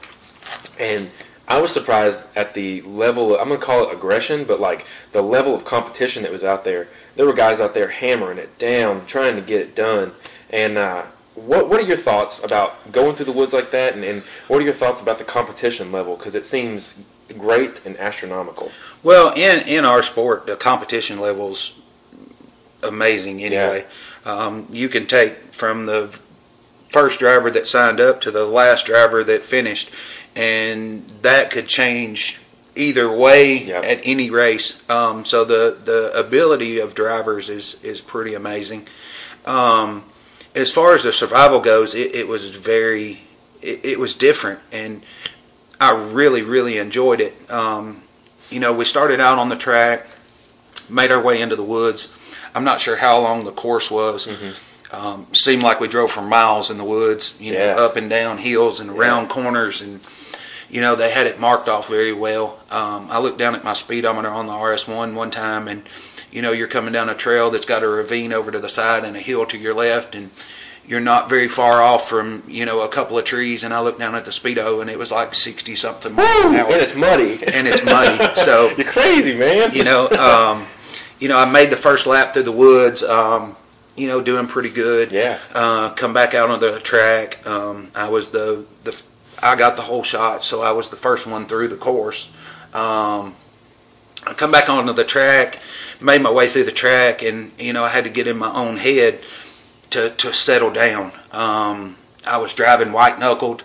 You know, it was, you know, the adrenaline was yeah. going and pumped, and, you know, I was starting to get arm pumped. My hands were starting to cramp, and I had to get I had to get in my own head of, you have to settle down. Yeah. You know, you're going to have to relax. And I started into the second lap and uh, started kind of relaxing, going to try to pick up the pace a little bit. Mm-hmm. Um, ran into some misfortune on a hill. Um, we had another vehicle out there on a hill um, plugging up the spot that I was wanting to wanting to climb. Mm-hmm. I didn't kind of understand the rules uh, per se. Uh, I didn't know that I could go twenty-five feet outside the outside the tape. Yeah. So I was going just twenty-five feet from the obstacle yeah. um, that I was, you know, going to try. And I tried another, you know, trail right beside it. Had a pretty horrendous ledge in it, rock ledge. And it was more than the stock axles, you know, on the mm-hmm. R S one wanted to hold. Sure. Um, so it ended up breaking an axle. Um, we ended up ending our day right there. I tried right. to climb the hill beside it after the the vehicle got on up. I tried to back up and shoot the hill with a broken axle. Yeah. And it was very muddy, like you said, and yeah. there were some ruts, and, you know, three-wheel drive kind of bumped me around in the ruts and ended up turning me sideways. And yeah. I ended up rolling off of that hill sideways. Um, Man. was a was an end of our day. I cut the the bead completely out of a, a brand new tire. Had one ride on it. So, Bighorn? Yeah, I had yeah. to trash it. So man, that sucks. That yeah. sucks. But so, how do you feel? I mean, you know, okay, you have this time where it sounds like you were having a pretty good time. As you're out, you, you calm yourself down, you get it back together, you get stuck. And, and you know, now you, you mentioned it was kind of a rule issue where you weren't exactly sure about where you could go and where you couldn't. Um, but but what are your thoughts when you walk off that course um, and your day ended there? You know, were, Man, you, were, you, were you mad? Were you happy? No, I mean, I, I had a great time. Um, yeah. You know, I was in the woods. You know, it, it, it's a good day in the woods is is better than any day. Yeah, here. better than any yeah. day. You know, you know, a bad day in the woods is still better than going to work. Yep. So. Um, But no, I mean, I was kind of frustrated, you know, frustrated with myself, frustrated, you know, that, that I didn't, you know, do this or do that. And mm-hmm. most of my frustrations will come out in myself, you know, sure. because there there was nobody sitting behind that steering wheel back there but me. You know, I, I've got I've got nobody to blame but me, you yeah. know. So um, just circumstances are what they are, you know, and And like with Pro Rock, you know, you, you, you got R P M Ministries, you know, he'll he'll say a prayer with you, you know, yeah. before you before you leave there. And, you know, it, it's one hundred percent his will. And, you Absolutely. know, no matter how good a driver I am or anybody else's is, you know, it, it's all a part of his plan, you Absolutely. know. Whether I win, lose, climb the hill, flip to the bottom, it, whatever the situation may be, you know, it, it's still his plan yeah. of, of what's going to go. And, Yeah, the Lord, you know, the Lord is good, man. Yeah, it's always yeah, for the good. For sure, for sure. Um, yeah, it it is. God is good for sure. But I, I, I said a funny little prayer, you know, talking about that hill climb. You yeah. know, R P M Ministries, uh, you know, said a prayer with us at that hill, and you know, Joey, myself, um, several of the drivers there. You know, I got it pretty unanimous. I wouldn't do this in a full body. Yeah. Um. And uh, I pulled up there to do it in a full body, and you know we done the prayer with R P M Ministries, and mm-hmm. you know I said a little prayer after that myself, and I said I, I know it's your will, but I'm going to send it. And so oh, I love it. Um, it. It was His will for me to go to the top. I didn't yeah. I didn't go fast, but you know I'm sure the Lord laughed a little bit. Yeah, yeah, we we had a good time. He, I'm sure my, my guardian angel was drinking and probably drunk. But, um, you know, oh, it, it was his will for me to go to the top there, and you know, I made it, and I was stoked, and that pretty well made my weekend. You know, just yeah. just climbing something that, in my own mind, I, I didn't think was possible. Yeah, I, so, I agree. I agree. Um, that's that's the biggest reward to our sport is doing something that you're not sure you can do. Yeah, and it's that. There's there's no better feeling than accomplishment. Yeah. Um, you know, and when you accomplish, or you know, you, you conquer this hill or this rock or this course, or you know, it, it's it, there's no better feeling than that. There, the energy level that comes from that is is amazing. Yeah, I can attest to that too. So I didn't grow up uh, riding anything anything off road. My first experience ever was when I was sixteen. I got a Jeep, and it started there and. You know, as it progressed, you know, it was, I go back and look at the things that I used to be excited that I climbed, and I'm like, one hundred percent. Man, like that's the, that's the you know, gravel trail at Adventure Off-Road Park, and, yeah. you know, I used to think I was, I was white-knuckling the steering wheel doing yeah. that, and, yeah. uh, you know, I look, I, I'm sure I'll look back at some of the things I've done and some of the things I'm going to do in the future and be like, either, man, I would have never thought I'd be able to do it, or, wow, I can't believe I freaked out about doing that. Yeah, there's, there's one hundred percent when I go ride. Things that used to be a, a hoorah yeah. are now something that I'm, you know, on my elbow on the door bored to death. Yeah. So I'm I'm a terrible trail rider. I, I, I hate trail riding. Yeah. It, it it bores me to death. And used to, I love to trail ride. Yeah. Um, now, do you think it's because you, you ride so often that that has happened? Man, I, I really don't know. It's like... Trail riding is so repetitive, and yeah, you know it, it jars you side to side, beats and crap out of you. You know, and it, it's like it, it's more abuse on me mm-hmm. than, than it is enjoyment. Mm-hmm. Um, like I went to Adventure Off-Road, you know, here the last weekend or so, and I had to just stop. You know, everybody's riding trails, yeah. having a great time, and you know, I'm my neck's getting. A, I've about got a crick in my neck. My yeah. back hurts. I'm like. I to, can't do to, this. To anymore. Defend you though, Adventure is is a handbasket. It'll beat it, the crap out of you. It is rough every but day. I've rode Adventure, yeah, you know, many many times, and yeah. and loved every minute yeah. of what I was doing. Mm-hmm. It's just I don't know if it's a, a mind state or after you get that adrenaline rush of, yeah. you know, racing and climbing and, yeah. you know, the, the extremes of it, that adrenaline rush that, you know, things that were simple that you really enjoy doing. Yeah. They just don't do it the same. They don't. I they don't. That. They don't give you that fix. You I get know, that. and I get that. You know, I, I'm not somebody that drinks very often at all. Um, not, I'll say I don't, but yeah. you know, it's it's very few and far between. But I've never done done the drugs and stuff. But I have always got my fix from speed or climbing or you know, that's that's my adrenaline rush. You know, and that's something I talk to people about all the time. Is you know, uh, the guys that do climb these hills, you know, they're they're doing it for a reason because they're hooked. And, and the time, one hundred percent the time that you climb your first hill, and you're like, oh gosh, I can't believe I climbed it. You know, it really does set you up for that next time because that next hill you see, you kind of get your hands shaking a little bit, and then when you do it again, it's like, and it has to be bigger. Exactly, everyone has to be bigger exactly. and bigger and bigger. You know, I mean, it's an addiction. Yeah, uh, it, it really so. is. You know, um, it, it's something that you, you push your your instincts. You know, and and feeling the the adrenaline rush of climbing something, and once you've climbed it, on to the next, on to the next, because the next. you know it, it don't have that same same feel. Yeah, you know, it, it don't have that same same hoorah. You yeah. know, the very first time you climb something is always the best. Yeah, you know, it is. Always. It so. is. So you're doing Pro Rock this year. You've actually got a race coming up next weekend, um, which I think by the time this comes out, it'll, it'll have passed. Uh, but are you going to race any Southern Rock Racing Series or any Outlaw? Uh, I don't know what, what type of, of racing we'll end up at. You know, I mean, if it's a weekend that's convenient mm-hmm. and I can get there, great. Um, Southern Rock, um, we had planned to go to Texas. Mm-hmm. Um, Texas far away. We had everything ready to go. Um, I was loaded up. Um, I got in the trailer with uh, with the RZR and walked back out. Looked back in the trailer and it was sitting sideways. Um, so I pulled it back out of the yeah. out of the tra- uh, trailer and put it back in the shop and mm-hmm. got to looking. And I had a rear frame rail on the the S was was. significantly bent wow. um, to a point that I think it was going to start affecting maybe braking transmissions and, yeah. and things like that. So, um, and that was the night before we was getting ready to leave. So, yeah. had I made it to Texas, I would have probably followed the entire series. Mm-hmm. Um, once I didn't make it to one race, it's hard to it's hard to even catch up. Yeah, yeah. It, it's difficult because with the drivers we got out there, you know, it, it's. I'm not going to finish, yeah. you know, every race and win money or whatever. And, you know, and uh, my only chance was being consistent and, you know, sure. keeping stuff together. And, sure. you know, a lot of these guys out here, you know, hands down are, are way better drivers than me. Um, but it, it's it's amazing to see them follow that series and the effort that they put in and the, the work. You know, a lot of people don't understand the work and the, yeah. the countless hours of...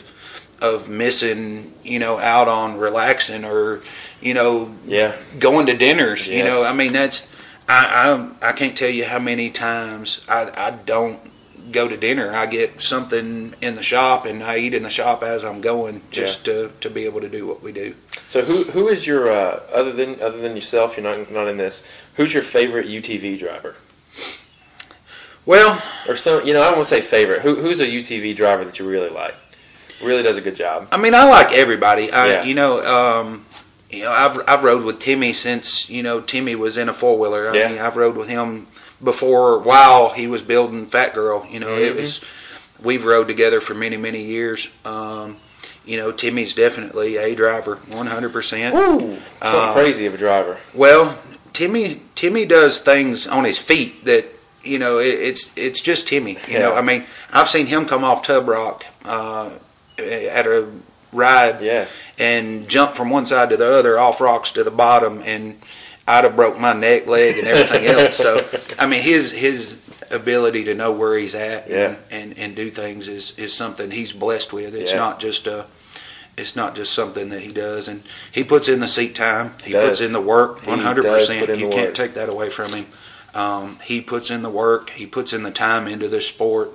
And he's definitely hard to beat in every every aspect of it, just because of the amount of time he puts in it. Yeah. Um, you know, there's a lot of other drivers. I've not met Paul Wolf. Mm-hmm. Um, you know, I've, I've been around him. Not, mm-hmm. you know, in passing. You know, you don't want to get in you know, anybody's way while they're trying to race. Yeah, and stuff. Absolutely. You know, I, I've dealt with a lot of those guys. You know, um, we actually travel most of the time when we go to races and whatnot. You know, we travel with Brian Hamby. Yeah. Um, you know, Brian Hamby, is his ability to see a hill and drive is is pretty awesome. He done real well last year in the mm-hmm. points and, you know, whatnot. Um, but there's... Man, all of the drivers out there, you know, are more than willing to help. I've had several um, help me out, you know, over over different races and loan me arm restraints or, you know, whatnot. I've, yeah. You know, my first race at A L P, I didn't even have a Hans. Yeah. You know, one of the drivers was, you know, let me borrow a Hans. Yeah. So, you know, there's there's there's a lot of them out there that really, really can drive. Um, you know, you watch them every weekend do do the impossible. And, and, and the crazy thing is, you've got you've got a group of guys who are, you know, we'll call them the one percent, and every single one of them will make it up, or you know, most of them will make it up this crazy hill that looks impossible. But you get this group of elites that just can make it look easy. It's crazy. Well, when you you sit down there at the bottom, you know, you've got two different type of people. You got the person that wants to make it to the top, and then the person that wants to make it to the top fast. Right. You know, yeah. and and some some of the drivers, you know, including myself on a lot of hills, just like up there at, at Dirty Turtle. Yeah. You know, my objective was just completion. Yeah. You know, I was just trying to complete the hill. Mm-hmm. I wasn't trying to be fast, wasn't trying to, you know, outrun anybody.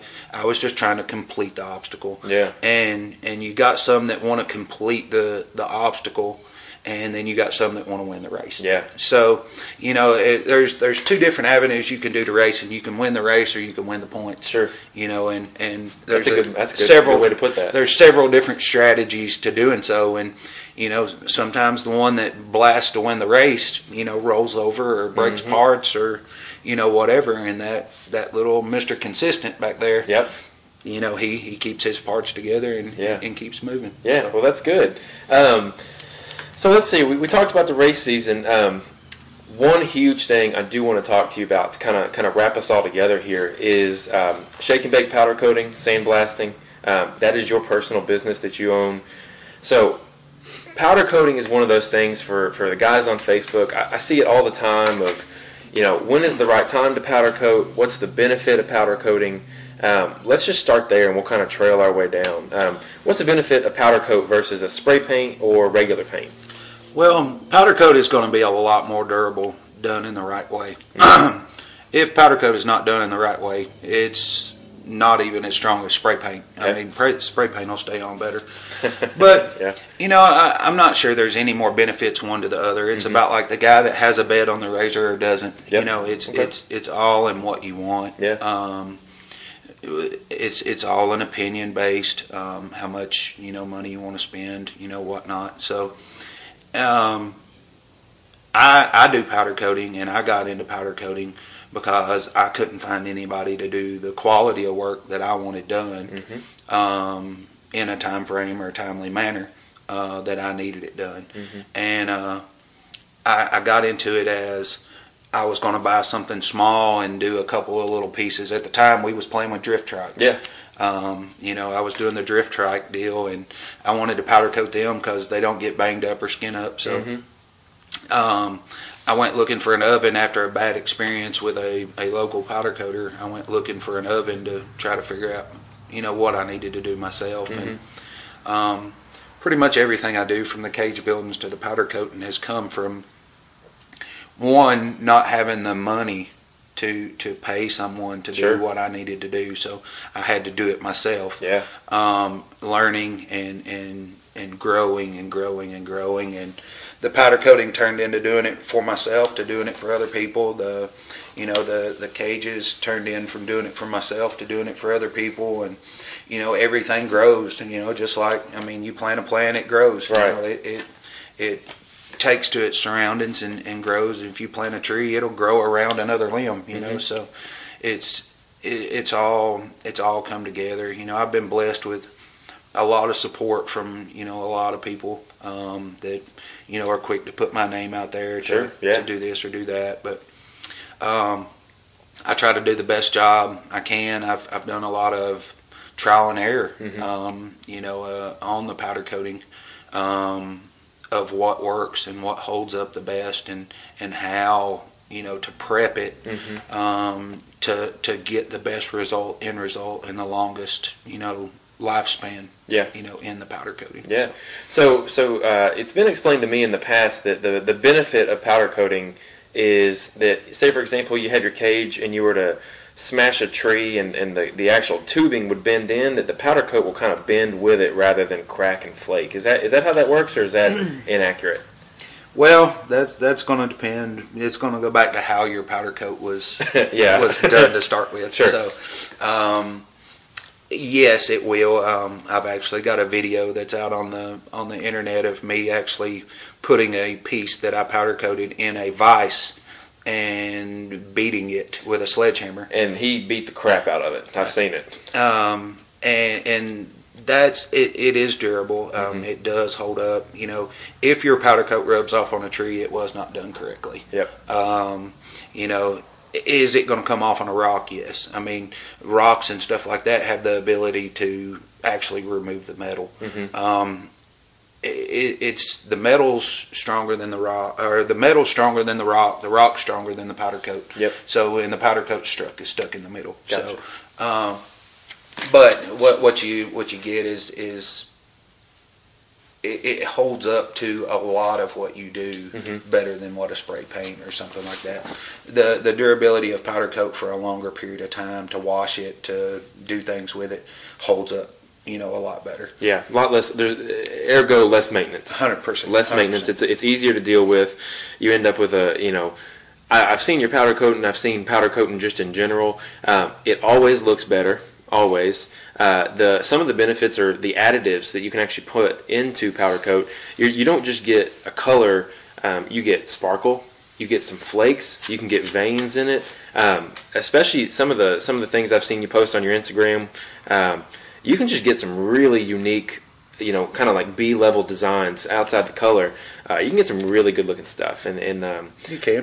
It's uh, it's pretty amazing. So one thing I wanted to bring up is is now we've talked about what is powder coating, what separates you from anyone else, and, and and not to bring anyone else up or anything like that, but what do you do that makes your powder coat, in your mind, the best? Well, I, I don't know that I would even judge it as the best. I mean, every guy out there is doing what they think is is the best. Mm-hmm. Um, you know, I, I sit down and, and I look at, you know, what I have to do to feel good about a product that I release. Um, you know, how I need to go about prepping, and um, the stages in which I get it ready before you ever, you know, put powder on it. Yeah. Um, you know, the attention to cure temperatures of, of where something is actually completed mm-hmm. in its cure process, um, because obviously with powder you're you're talking about, you know, melting it to a a part. You know, with anything else, you know, if you're cooking a steak, you know, obviously if you throw it in the in the oven or throw it on the grill, the initial heat is going to make the outside mm-hmm. you know, start to darken. Same thing with powder. You know, if if you throw it in the to the heat, the outside is going to start to melt, yeah. uh, which is going to give you that pretty look. You mm-hmm. could roll it out right there, and it'll look gorgeous, but it's not cured. It's yeah. not. It's not from the inside out.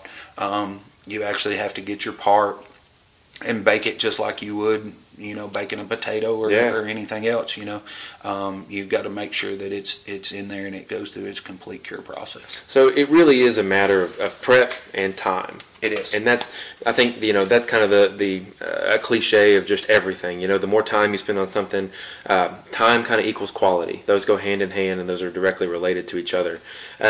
Because um, I've seen, you know, I've seen your orange cage, for example. We've talked a lot about it. Um, it did get beat up. It did have scratches, like you said, from, from where rock is stronger than powder coat. But all in all, that cage looked great. That cage had great color. Uh, I thought it was excellent. And, and to see... Again, we're going to ad nauseum beat it. You use that cage a lot, and uh, it held up, and the, the paint looked good, or I'm sorry, the powder coat looked good, the color looked good. Everything was very sharp on it. Um, you know, being someone that's seen your products in, in, in real life with my own eyes, uh, I agree. I think that it's great, and I think that you do great work, and um, I think it's just fantastic all the way around. And as someone who, you know, can look at your business and say, okay, well, this is somewhere where I can get a cage built, a badass cage built at that, uh, a sturdy cage, and then I can turn around and have him powder coat it. And, you know, this is a one-stop shop where I drop my razor off or I make an order and I get a finished product delivered back to me. That right there is worth half the headache of having to take it multiple different places, even that. So that's another pro for uh, your business that you have going on top of that. Um, Is there is there anything else as far as what separates Shake'n Bake from either the competition or just in general other other manufacturers? I, I, I don't know that I separate myself from anybody. You know, just just like any company out there, you know, we're we're all doing the best we can do. Sure. Um, you know, it, and I, I learn things every day. Um, you know, uh, every time I pick up a gun to powder coat, every time I pick up the, the torch to weld or, you know, start bending a stick or tubing, you know, I, I learn and, and it's experience. Um, you know, if somebody th- says they know it all, they they they've they've finished right there because, you know, they're they're not taking the ability to learn, because it, literally everything we do, um, you you learn, yeah, and you learn more and you get better. So, you know, am am I better than the next guy? No. You know, in different situations, different scenarios, I might do something a little better here or a little better there, and they might do something a little better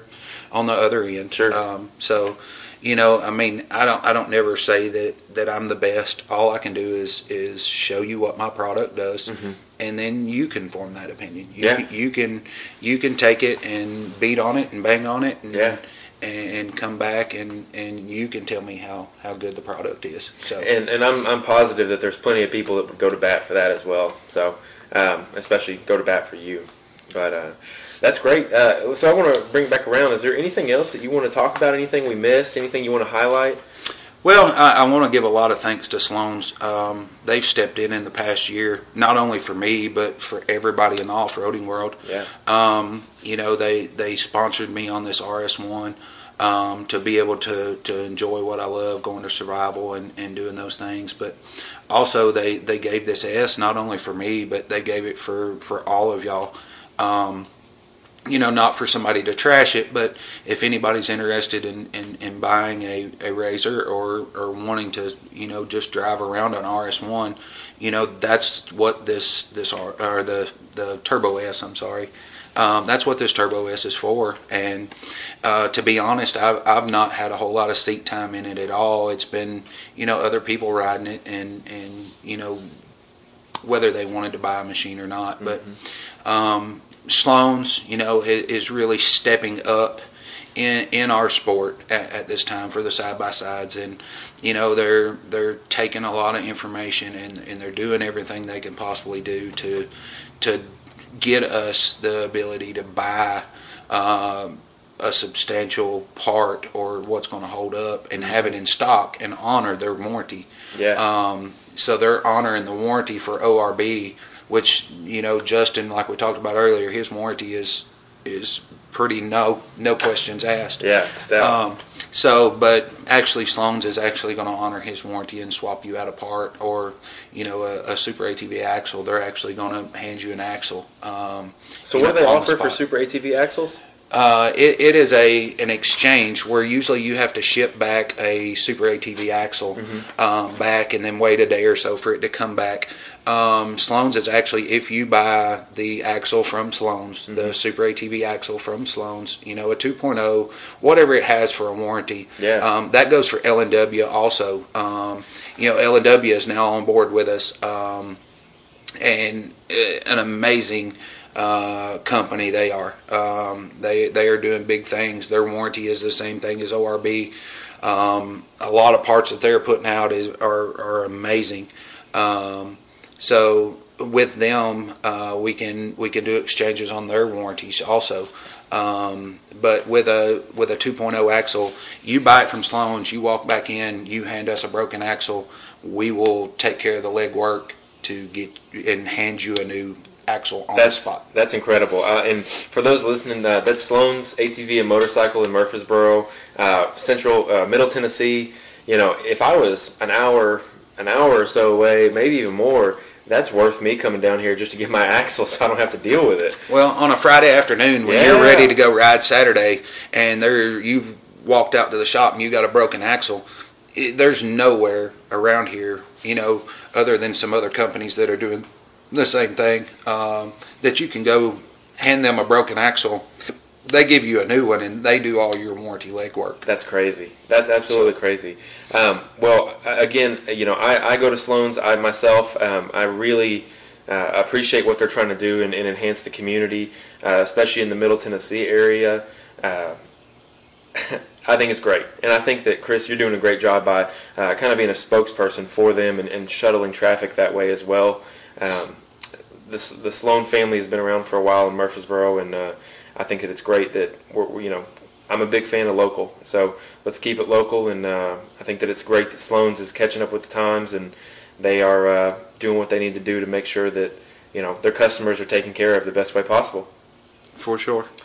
Anything else? That's about it. Any other sponsors or anything like that? Anybody you want to give a shout out to? Oh, uh, Brian Hamby, Extreme Razor, takes care of me. Um, you know, he's he's done the best he could on, on giving me the best deals he can on parts. He takes care of a lot of my friends around here. And, he does, yeah. You know, he does a good job. Um, extremely good guy. Him and him and Jamie. If they're new tender spring kits, we're going to start carrying them at Sloan's. Okay. So uh, you can pick up their tender spring kit um, there and have it installed.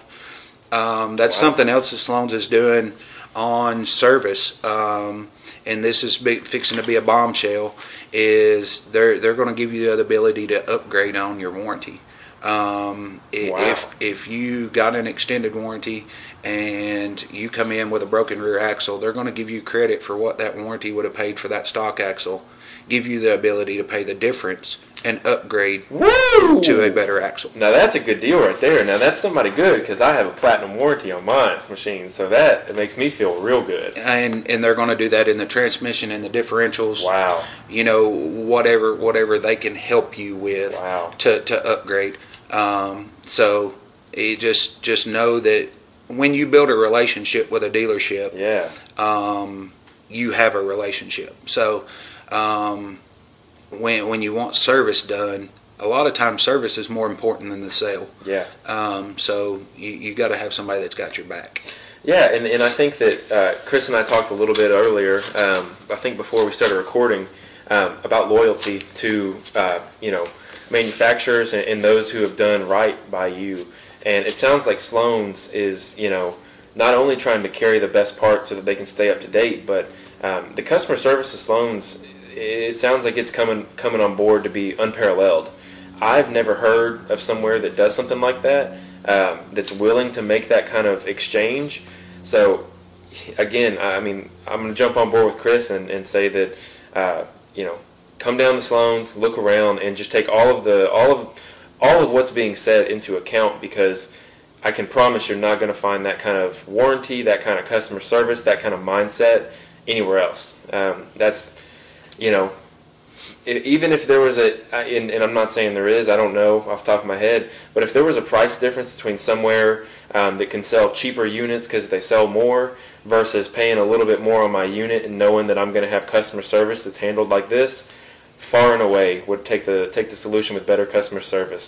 So that's great. Uh, I'm proud. I'm, I'm proud that I have Sloan so close. I'm excited that I have Sloan so close, and I'm excited to hear that they're taking those steps to be. Uh, to be more active in the uh, in the aftermarket world and things like that. So, Chris, was there anything else you wanted to say? That's about it. Okay, well, cool. Chris, uh, Shake'n Bake Powder Coating, where can they find you on Instagram, Facebook? Where are you at? Uh, I'm on Instagram and Facebook. What is, uh, you know, your tag? Your sh- is it Shake'n Bake Powder Coating? It's Shake'n Bake Powder Coating. Okay, mm-hmm. Cool. Uh, it's I'm really excited to see you this year at the Pro Rock Series, because obviously I'm excited to watch that full body make it to the top of every hill. Uh, or roll to the bottom. Either way, it's going to be a good time. I'll let you make that call, because uh, it's going to be up to you. Um, but especially in the endurance series and the survival series, I'm excited to see where you end up there and how that goes for you. Um, I do want to catch up with you towards the end of the season and see your thoughts, because uh, the survival series is new. They're going to be changing things. They're going to be making new courses. More people are going to jump on board. Um, if you don't know already, Pro Rock is actually this year sponsored by Polaris Razor. Um, it's the first time in a long time that uh, Polaris has jumped on board with an organization out in the East. Um, so that's huge news. I think that the Survival Series is the future of East Coast racing. I think that we'll start to see a blend between East Coast and West Coast guys starting to bridge that gap. Um, nothing but exciting things, and, and I'm really lucky to have Chris here, who is uh, kind of a face for all of the good things coming, all of the good changes coming, a catalyst in all of the good things that are happening right now in our community. Um, so, Chris, I want to say thank you again for your time.